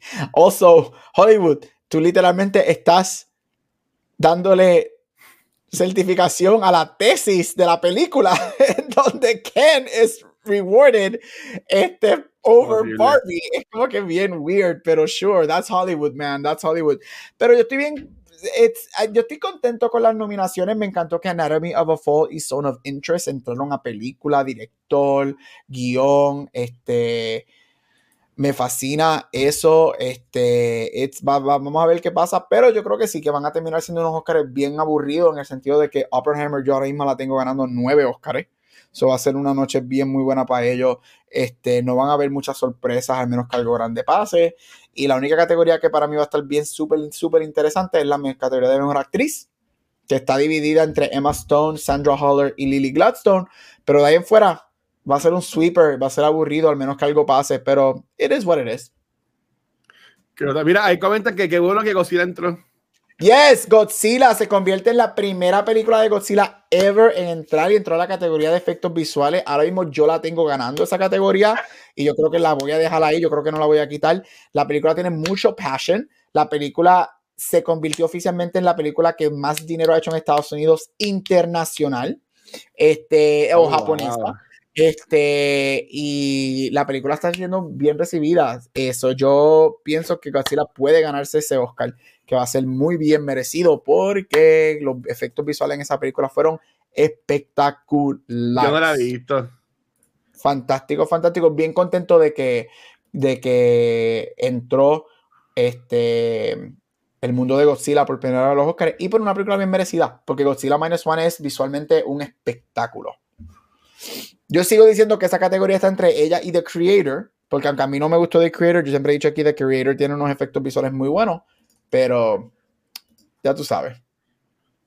¿Y, ¿Y, quién va a ser el host? Jimmy Kimmel. ¿Va a ser el host? Jimmy Kimmel, meh, sure. I like him, pero hermano, ¿qué él va a hacer? Él, ya le ha hecho, creo que esta es su cuarta o quinta vez y él hace lo mismo every single time. y, de, a mí, de lo de Barbie, ¿verdad? Este, ella salió diciendo que para ella no la molestaba que no le dicen nominado. a mí tampoco, después de ganar 60 millones en esa película, a veces fue su sueldo, chacho. Pero te entiendes, tú, tú verías a, una Margot Robbie en un futuro como que ella, fue nominada para la película esta que ella hizo de la de la que de la que bailaba, no la que bailaba, este la la Ice Skater. Ajá. Sí, ella fue nominada. Ella ha sido nominada por actuación dos veces, por ¿Sí? ah, y por este, la de Fox News, que se me olvida el nombre.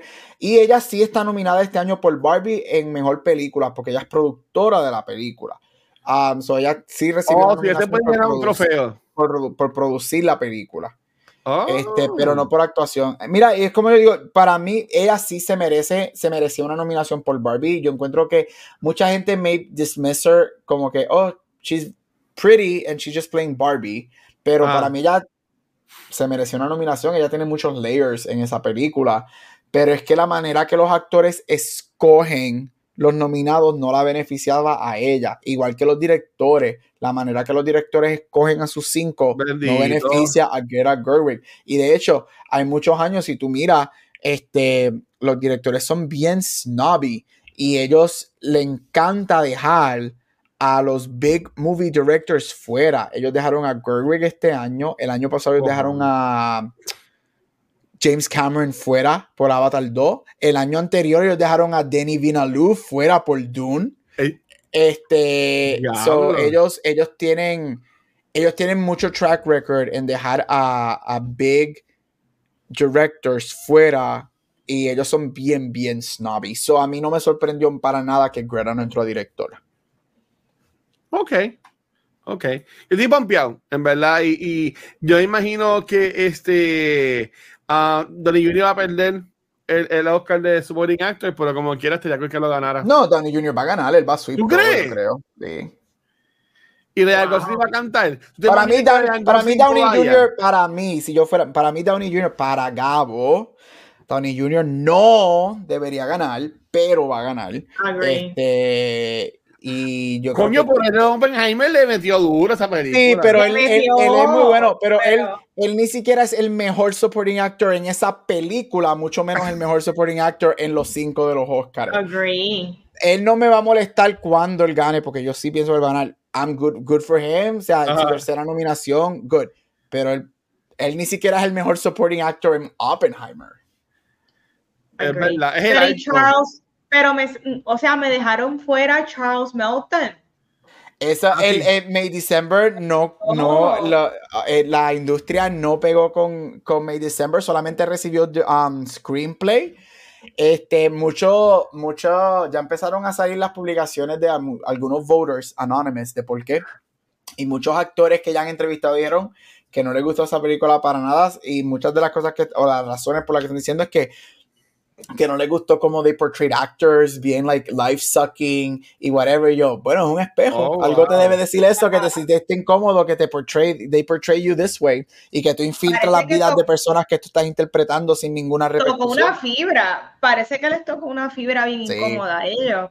Eh, otras películas que, oye, yo estoy clara que Saltburn no es un people pleaser, de hecho está súper criticada, pero aparentemente yo, Gabriel es el que sabe, supuestamente antes de las nominaciones salieron unas publicaciones, ¿verdad? De los voters, donde aparentemente se estaba rumorando que Saltburn iba a ser fue mucho mejor recibida de lo que se esperaba. Y mucha, mucha gente de los que están en este juego como Gabriel, de tirar sus nominaciones y de ver quiénes son los que van a ganar, se asustaron y empezaron a jugar con sus fichas y aparentemente se, se esperaba que Rosamund Pike iba a estar nominada y de repente resulta que no. Cuando salieron esas publicaciones, no me acuerdo si fue en Variety o The Hollywood Reporter. Eh, ya, y fue y, la evidencia estaba ahí porque este, Solburn creo que recibió 11 nominaciones en los BAFTA. Este, recibió muchas nominaciones en los Critics. Solburn ha recibido muchas nominaciones en aspectos de la industria, en los guilds. Yo la tenía nominada en Supporting Actress y Cinematography, que eran para mí las dos categorías que verdaderamente se merecían. La cinematografía estaba. porque la cinematografía para mí de las mejores del año. Sí, de las mejores del año. Y a mí yo pensaba, y, el, y el cinematógrafo de la película ha sido nominado anteriormente. So, tiene un pedigree. Si va a entrar a algo, va a ser la cinematography. Y yo tenía a Rosamund Pike adentro, primero porque verdaderamente yo pienso que she deserved it. Y segundo, esta categoría estaba tan in flux que yo dije, mira, en un año que solamente tú tienes dos garantizadas, que es Divine for Holdovers y Emily Blunt por Oppenheimer. Los otros tres spots estaban open. So, ¿por qué no? Right? Y terminó entrando America Ferrera por Barbie, este, entró... Ella estuvo ok en esa película. No, ella es buena en la película, pero, ¿sabes? Ella es como que, ok, ella, lo que pasa es que ella tiene un big moment en la movie, este, right? Pero entró Jodie Foster for Nayad y Annette Bening entraron por Nayad, esa película que más Lifetime no puede ser. Este, es como que, ¿really? ¿Tú dejaste a Greta Gerwig afuera por Annette Bening? Like, what? Like, ¿really? Pero pues tú sabes. Pero ya son dos veteranas, estamos hablando de Annette Bening y Jodie Foster, so. Como yo, como yo creo que yo lo puse en Twitter, hoy en día tú eres un veterano o haces un mediocre biopic, estás adentro.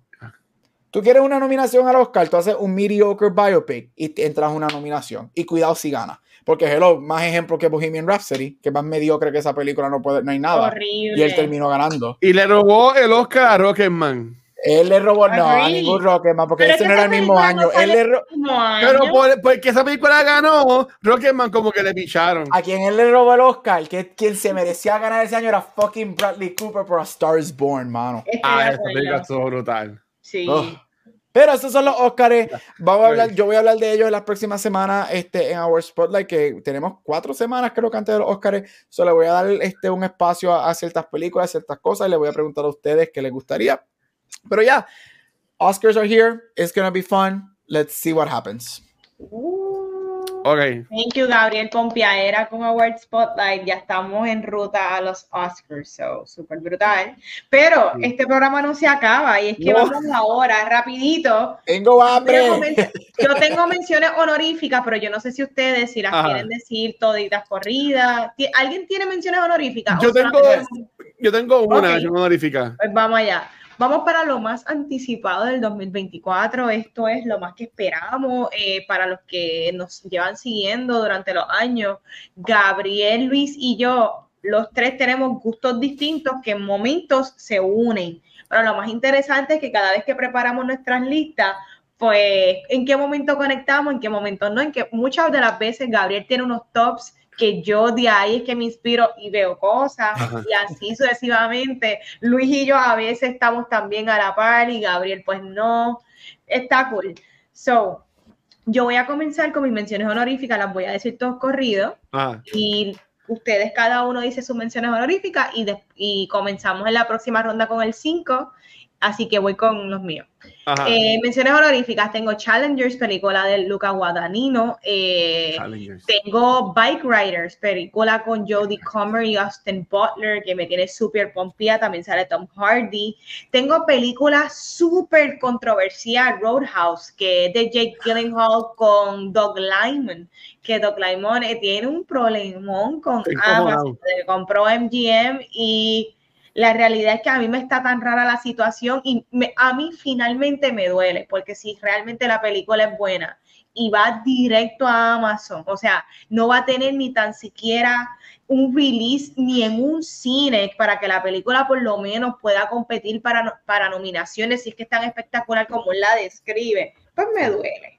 Eh, furiosa, está súper interesante y esta le va a gustar a Gabriel, Terrifier 3. Yes, no, honorífica de lo anticipado. Así que, Gabriel, tus menciones honoríficas. Mira, me voy rapidito. Este, de hecho, hoy mi número 5 en, en, en, Honorable Mention salió el título oficial, hoy el primer poster. Ah, Beetlejuice, Beetlejuice, baby. Me encanta el nombre, me encanta el nombre. Me encanta que no es Beetlejuice 2, es Beetlejuice, Beetlejuice. Um, Van mencionó Bike Riders y Challengers, también están en mi lista. Este, Quiet Place, A Quiet Place Day One. La precuela. Eh, que es la precuela este, de las películas de A Quiet Place, escrita por James Krasinski. Esta no está dirigida por él, pero sí está escrita por él y se enfoca en una familia completamente diferente en lo que vimos en la segunda, que empieza con el Day One cuando empezaron, pero ahora lo vamos a ver.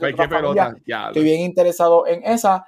Y aunque Marvel sucks, este, estoy loco por ver, quiero ver el desastre que va a ser Deadpool 3. No. Porque si los rumores son verdad, esa película va a ser demasiado mala con todos los cambios habido y por haber que no van a servir ningún propósito excepto hacer cambio.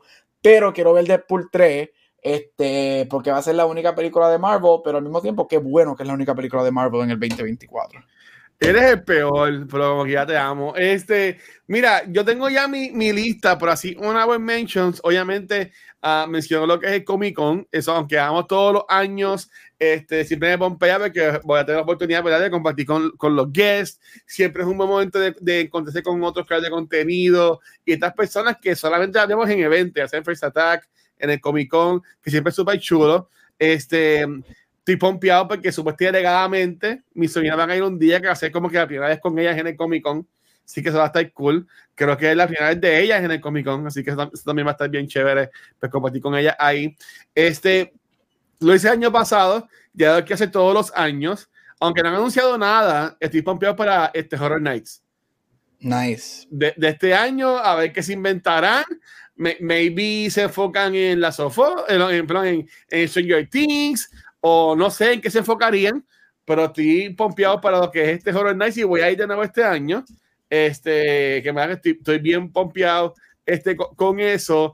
Y la, la, tercera cosa, este, y aunque no es, no es algo como que un release o algo así por el estilo, yo sí quiero ver, o por lo menos tener alguna idea de cómo diablos van a manejar lo que es la segunda temporada de Last of Us. Y como que porque eso me está consumiendo el no saber cómo ellos lo van a, cómo lo van a manejar, qué es lo que van a hacer, si van a irse por, por los episodios viejos, si se van a ir y van a matar a Pedro Pascal rápido, que lo dudo. Pero es verdad como que estoy esperando como que siempre que siempre que hacen grabaciones o lo que sea, como que salen fotos, este, salen sinopsis, este, pues yo entiendo que por las fotos que salgan voy a poder como que asumir, ¿verdad? Aunque no debemos asumir, pero voy a poder asumir de por dónde se podría ir. Y por último, por último, por último, no puedo dejar pasar eh, lo que va a ser lo que va a ser el regreso triunfal del NCU el Whole Age de San Diego Comic Con. Ahora viene y, y, van a San Diego Comic Con. Pues yo estoy inventando. Yo creo que ellos no van a tener un, una buena presencia porque ellos ahora tienen D23.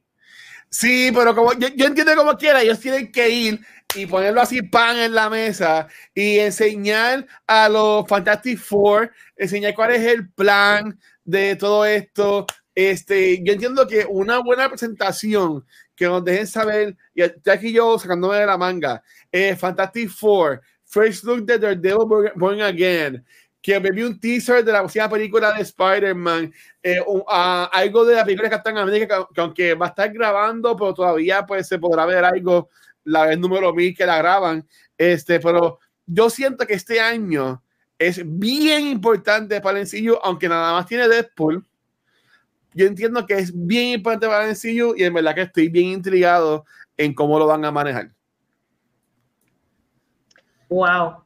Nada más con escuchar las menciones honoríficas parecen tops. Eh, vamos a arrancar con la número 5 mía. Ah. Número 5, House of the Dragon, por fin. Y creo que my number 5 es lo único que es televisión. Todo lo demás es películas. Eh, House of the Dragon, mira, a mí me encantó la primera temporada, súper buena. Yo creo que nos dejó un buen sabor en la boca luego de, de, lo que sucedió, de la manera en que terminó Game of Thrones. So, Pompia era, yo estoy loca por ver a Rhaenyra, como siempre Gabriel dice, ahora cometer todos los crímenes de guerra y estamos aquí para apoyarla. So, por siempre, somos Targaryen. Aquí en cultura somos Targaryen. Sí. Y de vez en cuando somos los King of the North. Y vale, tú sabes lo que viene en ese segundo season. Uf, ¿qué viene?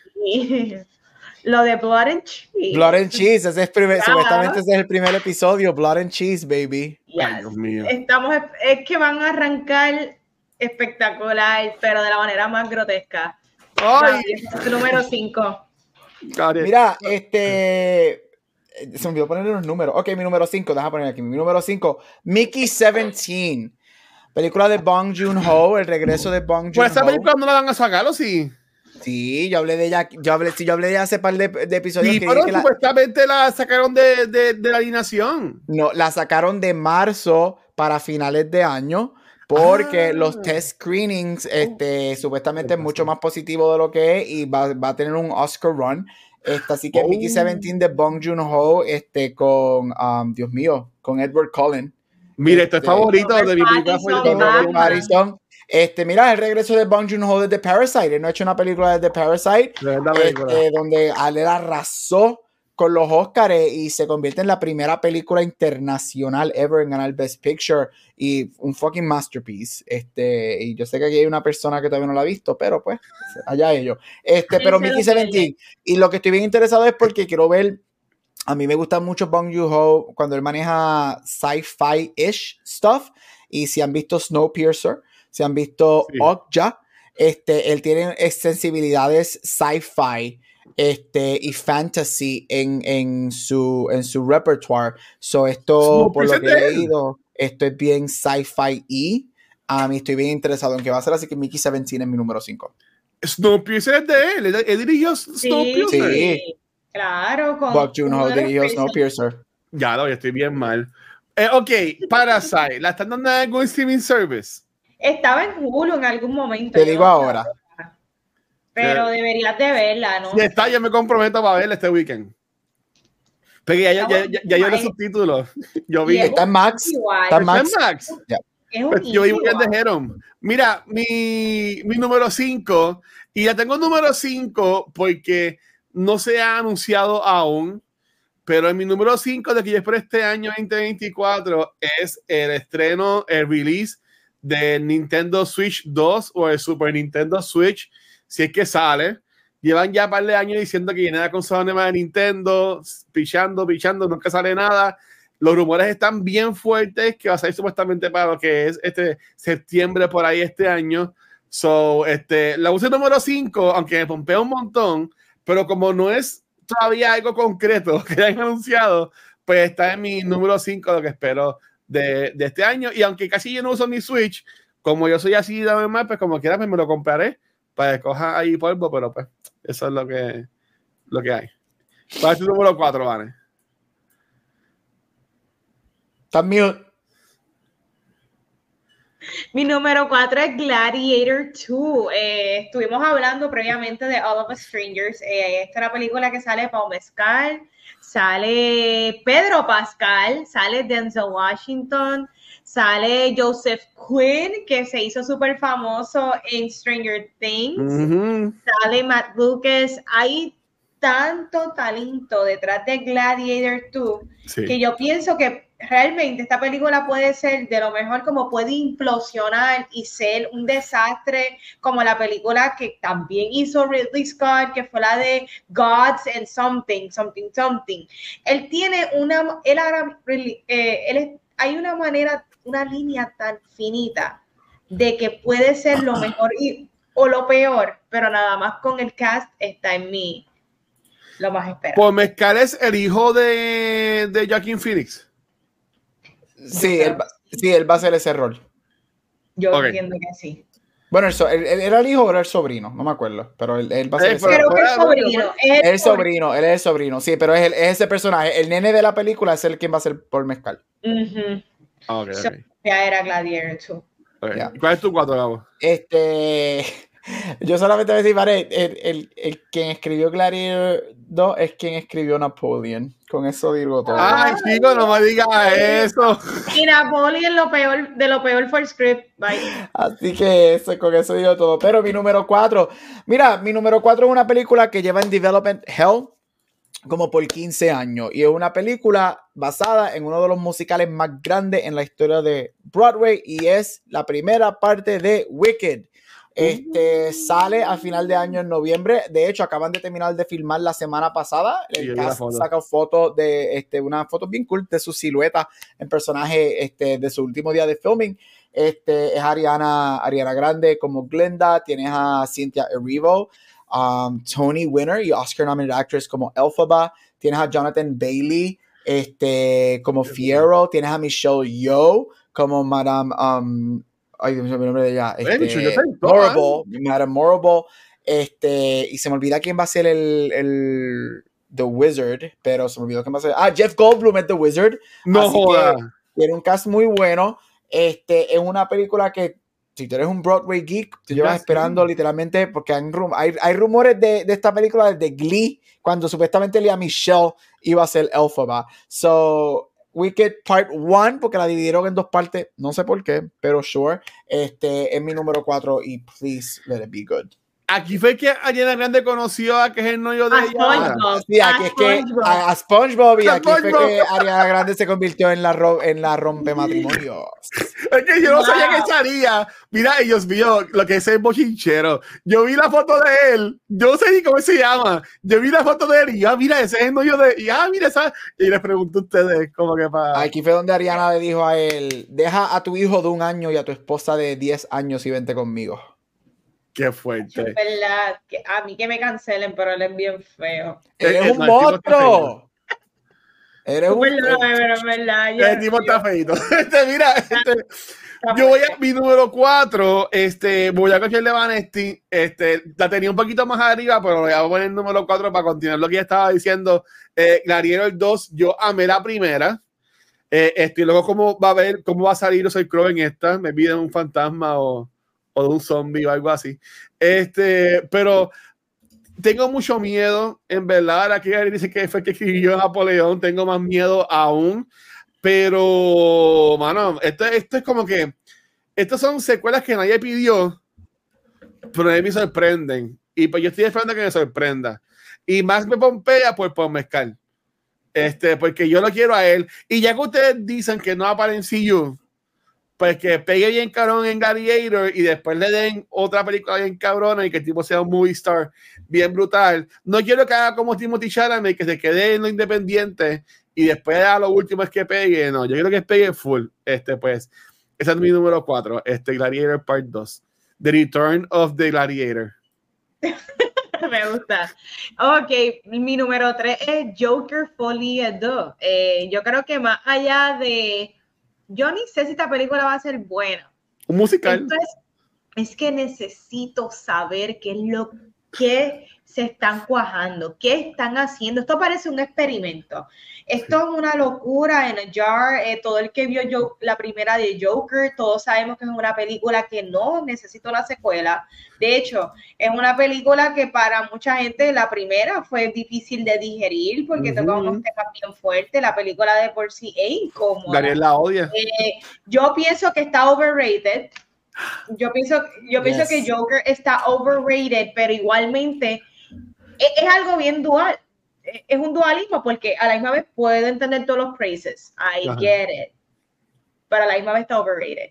Pero estoy bien confiada para la eh, para la, la, segunda parte de esta movie. Aquí estamos Lady Gaga. Para mí, Lady Gaga todavía tiene que probarse como actriz. Lady Gaga es muy buena. Yo amo a Lady Gaga y quiero que siga actuando. Eh, pero aquí yo siento que, yo pienso que el rol que ella está haciendo, que es un hybrid de Harley Quinn, probablemente es uno de los roles más difíciles, porque tú, tú tienes que entrar en los zapatos de, de Margot Robbie, que por más que no mm. te gustaron las películas de Suicide Squad, para todo el mundo Margot Robbie siempre fue un standout dentro de, y, y, quiero ver lo que ella va a hacer en el rol, en la parte musical que todos sabemos que ella tiene todo, eso, eso se va a votar, claro está. Pero ¿cómo esto entra? ¿Cómo esto le mete? ¿Cómo una película de DC se convierte en un musical? Y yo creo que estoy súper interested en esto. Está bien cool. El concepto. Yo no, yo no tengo Joker 2 en mi lista. ¿Tú la tienes en tu lista, Gabriel? No. Ok, pues voy a preguntar esto ahora. ¿No les asusta que sea un musical? Claro.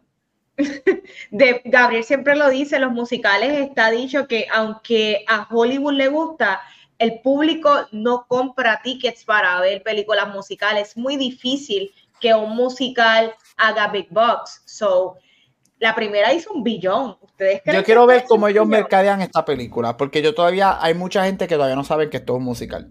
So, yo quiero ver cómo ellos mercadean esa película. Si se van por la ruta de Mingles y Wonka, pues, aunque Wonka tuvo más canciones en los trailers, pero si, van, si se van por la ruta de Mingles, que literalmente la gente no sabía que era un musical, al menos que tú supieras qué es lo que era, pero estoy bien interesado en ver cómo hacen ese el marketing para esa película. Yo voy a defender a Mean Girls. Yo no he visto original, no me acuerdo. Pero el clip que la estaba poniendo en Instagram de que, oh, cuando ponen a cantar, a cantar, esa no es la primera canción de la película. Esa es la número la, tres, la tercera. Sí, pero si ya, si ya tú ves que ya han cantado dos canciones en la película, Pescaron es un musical. Pero eso, no, eso tampoco quita que todavía estás harto de que estás viendo un musical. Y es como yo cada, es cuando yo cuando alguien me, cuando alguien me obliga a ver La La Land, yo siempre Ay, la película, ay, aquí va Brian Gosling a cantarlo otra vez. Bye. ¿Cuál es tu número 3, Gabriel? No me haga Watcher. Mira, mi número 3, este, Furiosa. Mi número 3, Furiosa. Estoy bien excited para ver qué es lo que hacen con la secuela o la precuela de Mad Max. Max Fury Road para mí una de las mejores películas de 2010. Este, y estoy bien interesado, yo soy bien fanático de Anya Taylor-Joy. Este, yo creo que es tremenda actriz, quiero ver qué ella hace con ese rol, especialmente Stepping into Big Shoes, porque para mí Charlize Theron Uf, y Charlize Theron lo sigo diciendo, se merecía una nominación al Oscar por ese rol. Este, estoy un poquito apprehensive, yo creo que yo lo dije aquí si hablamos del trailer, y es que el trailer visualmente no me encanta porque siento que hay algo un poquito off comparado con Fury Road y esto es una precuela. So quiero ver cómo manejan los efectos visuales y, y la cinematografía de la película. Dicho eso, estoy excited porque a mí me encanta Mad Max Fury Road y una de las cosas favoritas mías del thriller, que lo he visto ya varias veces, es el hecho de que a mí me encantan actores que pueden hacer algo más que MCU. Y otra persona que yo pienso que es bueno y que puede hacer algo más que solamente flex his muscles es este Hemsworth. Y Hemsworth lo que me gusta de él en este rol es que él no se parece a él en lo absoluto. So, estoy bien interesado este, en verlo a él como un villano y verlo a él en este Transformative Role, este Furiosa, mi número 3. Sí, no, cuando todos hablamos de aquí de trailer, yo decía, pero ¿quién es Chris Hemsworth?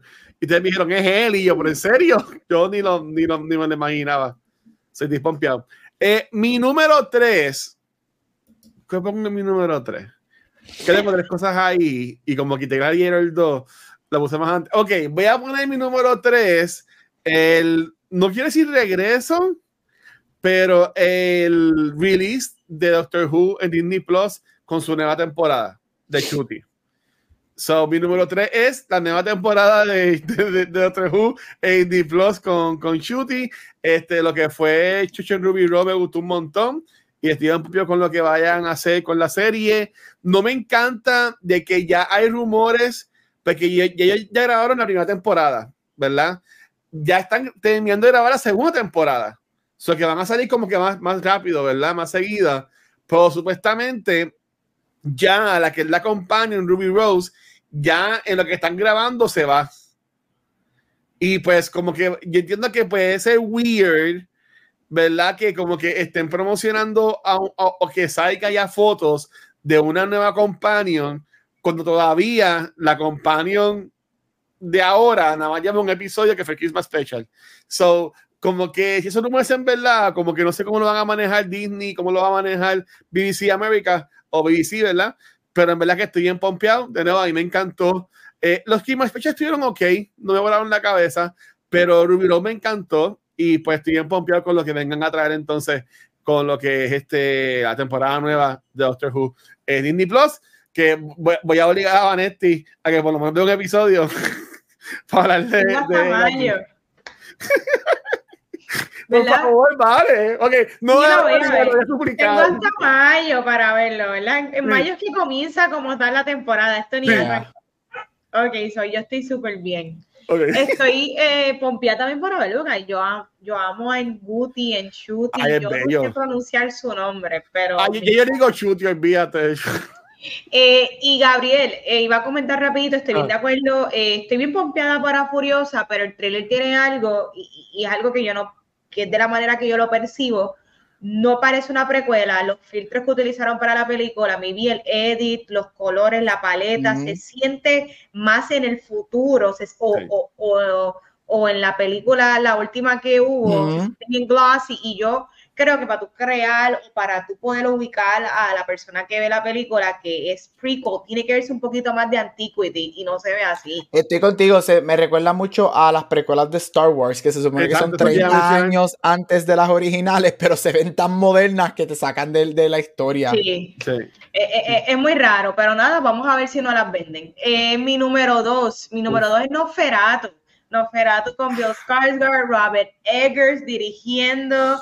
Eh, I'm sold. Eh, adicional tenemos a Willem Dafoe, tenemos a Nicholas Holt y tenemos a Lily Rose Depp luego del desastre que fue The Idol, pero yo estoy abierta a darle otra oportunidad a ver qué es lo que ella hace. Yo espero que ella no sea la nota discordante ni que ella sea lo más débil en esta movie. Eh, pero yo estoy bien pompeada. O sea, Bill Skarsgård, yo amé su Pennywise. A mí me encanta lo que él hace. Él es un actor bien físico. Así que yo espero mucho de él y de Robert Eggers eh, en esta movie. Sé que va a estar súper buena. Eso es lo que yo espero. Eh, número dos de ustedes. ¿Qué tú ya, Gabriel? Mira, mi número dos, y algo a mí me dice que de lo que acaba, Vane acaba de decir, no estoy mintiendo, yo creo que Van y yo vamos a tener el 2 y el 1 igual, porque mi número dos, míralo ahí, number 2, Nosferatu. Y yo creo que la número 1 va también a ser la misma, algo me dice. Son los peores. Ah, nada más que añadir, este, mano, Nosferatu, it's a classic, la original, o sea, una película de los 1900 al principio de la década, del siglo. Uh, it's horror, a mí me encanta Robert Eggers. I mean, The Witch, este, Dios mío, este, Green Knight. The este, Lighthouse. The Lighthouse, este, la del año pasado, este, la de Nicole Kidman con, con Skarsgård. Este, mano, él está colectando Skarsgårds como Thanos con Infinity War, está trabajando con todos los Skarsgårds. Este, nada más que decir, o sea, estamos hablando de Nosferatu es, es literalmente la interpretación de Drácula, la novela original. So, ver lo que Eggers va a hacer, ver el cast, ver quién va a ser Nosferatu. Esta, este es el año para nosotros horror movies este, hopefully this just fucking delivers. Me, me, me huele que va a tener que verla. Este, y tú lo dudas. y tú lo dudas. Me, me, huele a que va a tener que verla. Está bien, dale, yo me sacrifico. Este, me estoy a Doctor Who por mí, so yo veo Nosferatu por ustedes. Este, ok, mira, mi, mi número dos es un videojuego que no tienen que esperar mucho porque sale ahora el 29 de febrero.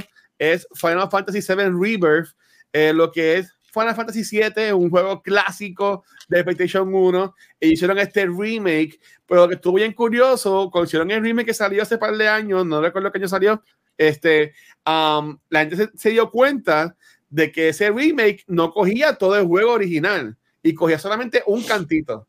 So, después Square, Square Enix anunció de que ellos van a hacer tres juegos para contar bien la historia de ese único juego de Final Fantasy VII que salió hace miles de años atrás en el PlayStation 1. Este es el segundo, que se llama Rebirth. Sale el 29 de febrero. Estoy en pompeado para jugarlo.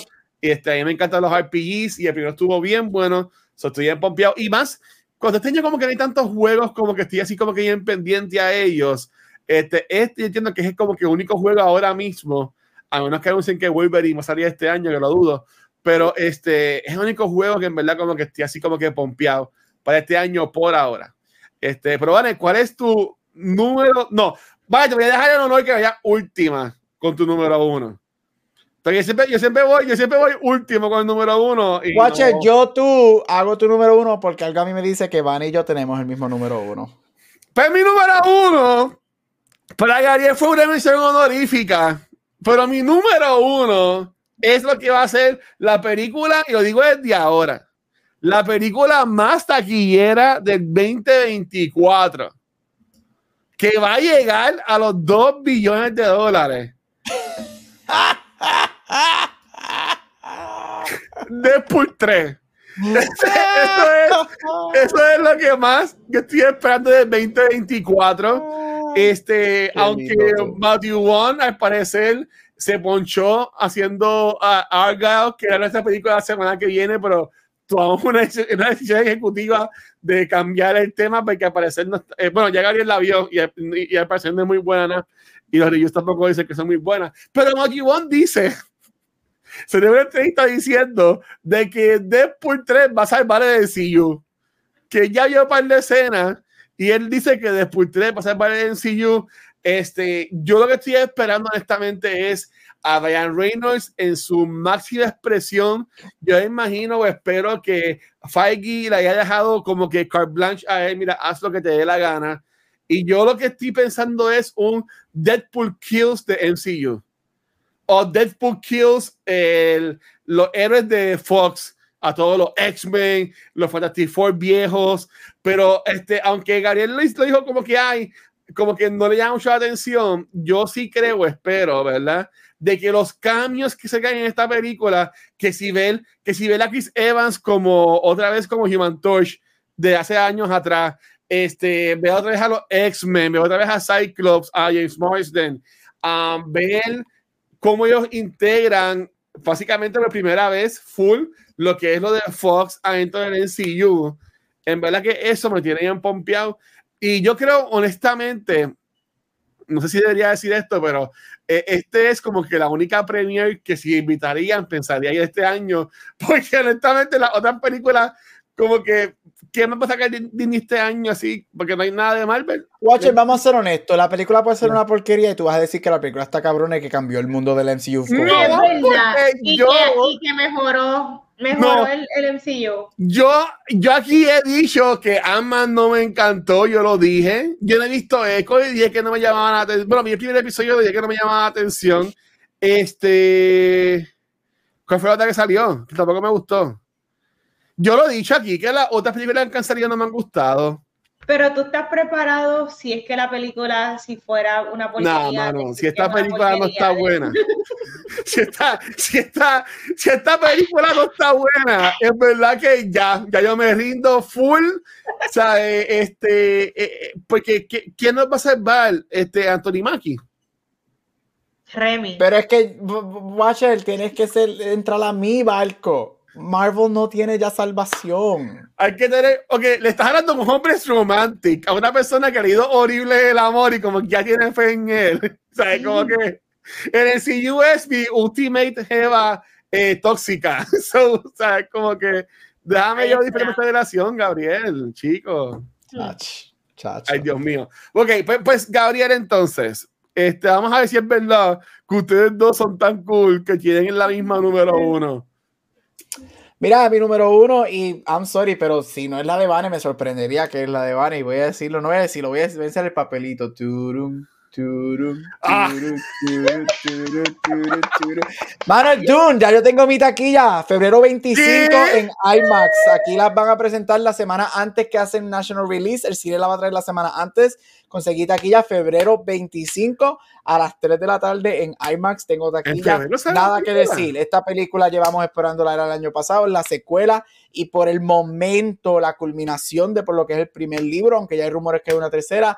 Denis Villeneuve viene con todo. Las personas que han visto, las pocas personas que han visto la película dicen que esta película va a ser la película del año. Ya yo empecé a chequear los screenings aquí en todos los cines, incluyendo el IMAX y fuera. Aquí está todo, eh, por lo menos en donde yo estoy, los cines, está todo sold out la primera semana completa. No hay asientos en la primera fila.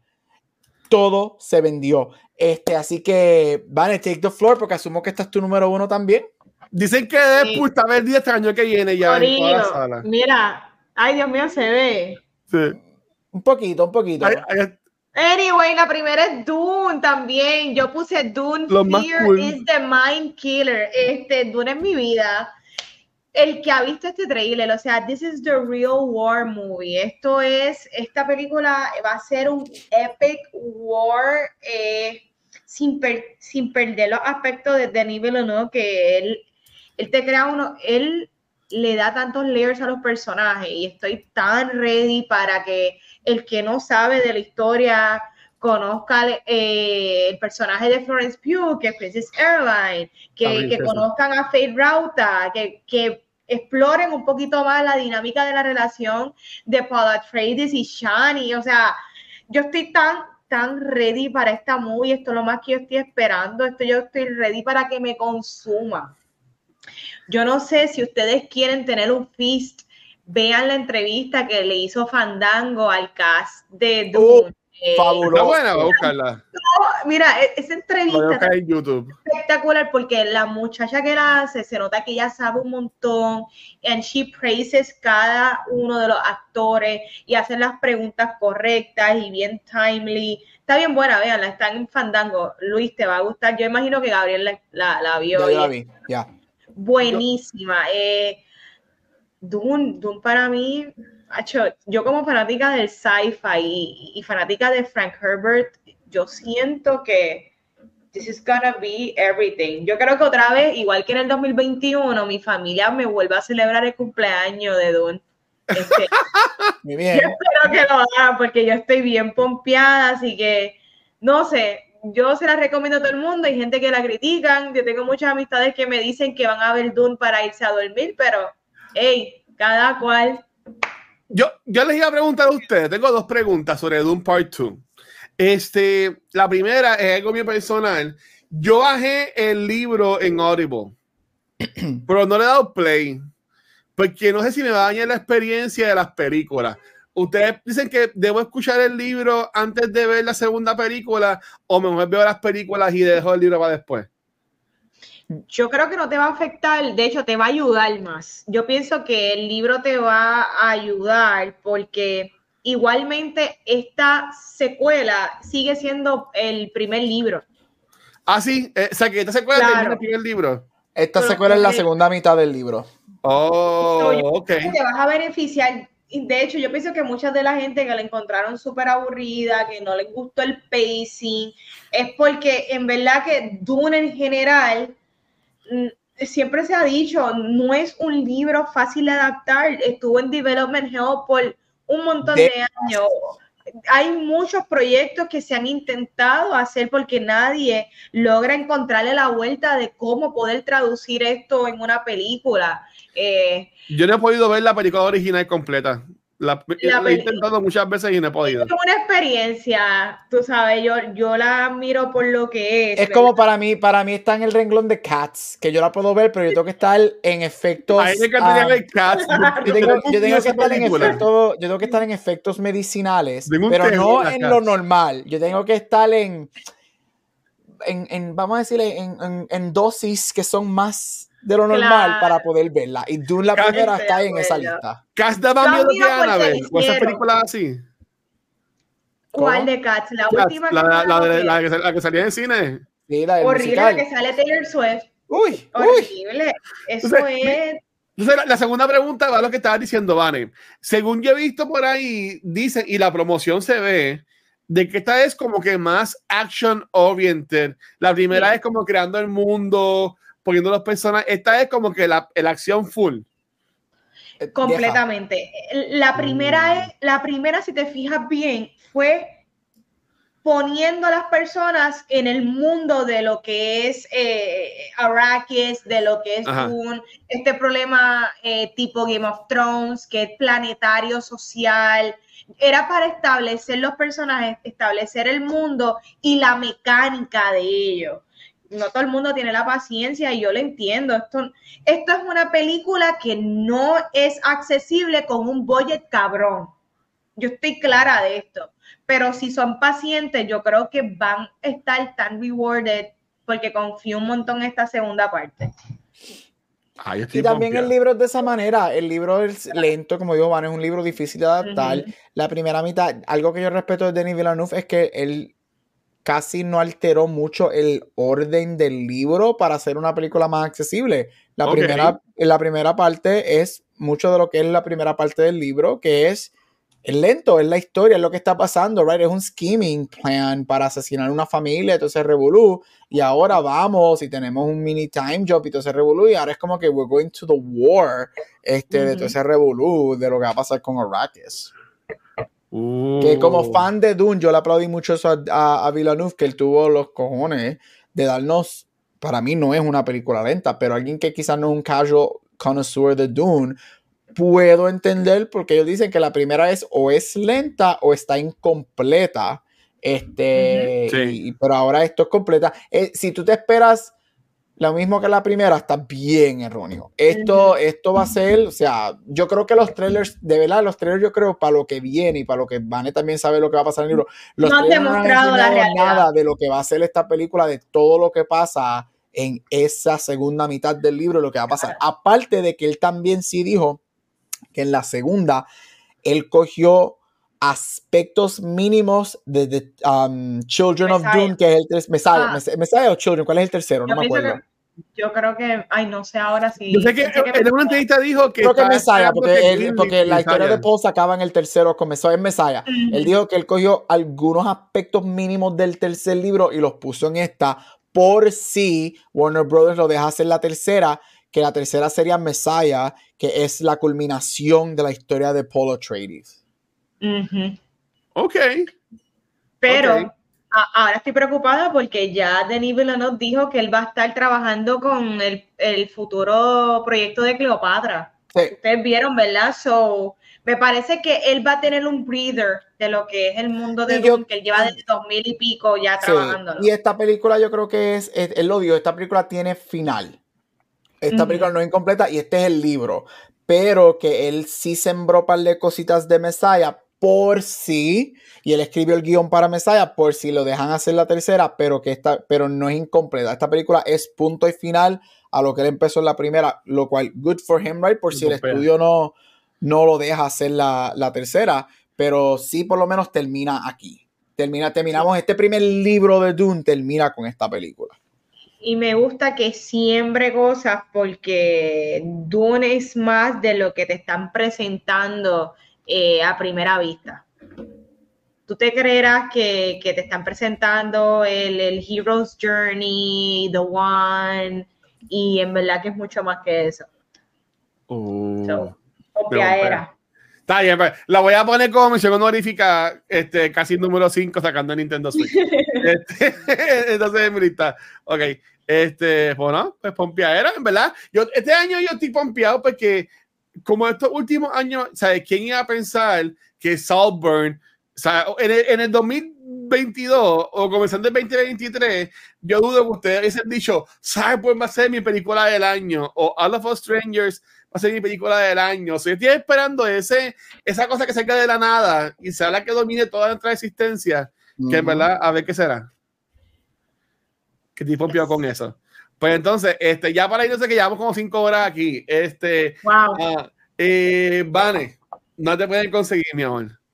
Ahí me consiguen Instagram y Facebook y ahora estoy en TikTok. Sí, soy una vieja ¡Oh! en TikTok. ¡Wow! Grabo locuras en TikTok, así que tengo cuatro seguidores. Si me quieres seguir, de verdad que bienvenido. Les doy un cálido abrazo a seguirme en TikTok. Bye. Ok, Gary, antes de que tú vayas, Corillo, voy a bajar de nuevo TikTok para darle follow a Vanesti. Gracias, qué lindo. Porque en mi TikTok yo, yo tengo, está la cuenta crear la mira de cultura, pero yo lo, lo quité. Pero lo voy a. bueno. Yo, vale, ya adoro, pero estoy en mi regla de que yo juré no iba a, nunca a, crear una cuenta de TikTok. So por ahora no voy a abrir una cuenta de TikTok. Pero sabes que yo te sigo en todos los otros social media. Este, venga, pues para ti no hay besitos, pero ¿dónde te consiguen a ti? Entonces? Este, eh, no hay besitos. Watcher, cuidado. Mira, me puedes conseguir en todos los social media como Gabucho Graham. Ahí está. Este, Corillo, yo, yo estoy pompeado. Para mí, como que hacía falta grabar. Como que no grabamos, nada más no grabamos una semana. Por eso sentía que era, que era como. Porque enero duró como tres meses en uno. Por eso se sintió más largo que dos semanas. Pero, Corillo, pero nada, a mí me consiguen como el Watcher en cualquier red social. Y a Cultura Secuencial, llegando a su sexto aniversario, nos consiguen en cualquier. Ya hablo, nos consiguen en cualquier proveedor de podcast. lo sigo siendo y sigo sorprendiendo. Este, Uh, y gracias nuevamente a Spotify for Podcasters por oficial este y todos estos programas. Eh, nos pueden ver en Facebook, Instagram, Twitter, um, YouTube, pero donde único nos pueden ver en vivo es acá en Twitch. Esta semana, otra vez, al fin está como que lleno la agenda. Eh, el lunes ya llevamos un par de semanas con Noob Talks, que estoy entrevistando a distintos streamers, ¿verdad, Boricua? Esta semana entrevistamos a una muscaria que nos contó sobre su contenido.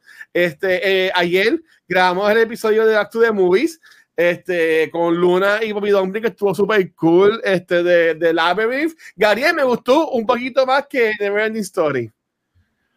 Pero, no, no, la amé tampoco. Me, gustó, pues no la volvería a ver. Este, y hoy, pues, que hoy hablamos de lo que esperamos del año 2024 y hablamos de All of Us Strangers, que me encantó también esa conversación. Este, y mañana, eh, según la hora que llegue a casa, porque voy a ir para el cine, voy a hacer un watch party del documental Grounded Part 2 que estará mañana en YouTube y en PlayStation, que es el documental de Naughty Dog contando cómo ellos crearon The Last of Us Part 2, juego sumamente controversial que salió en el 2020 en la pandemia y estoy súper pompeado por ver cómo fue eso. Está haciendo un watch party, así que pues pueden entrar acá para janguear con el corillo. Este, pero pompeado con todo. Así que nada, vale, despídete esto, por favor. Corillo, hasta aquí otro episodio de Cultura Secuencial. Nos vemos la semana que viene, se los prometimos, para seguir hablando de cultura popular. Así que le envío besitos. Bye. Ahí está. Ay, espérate. Sorry. Chequeado, mi gente, gracias. Adiós.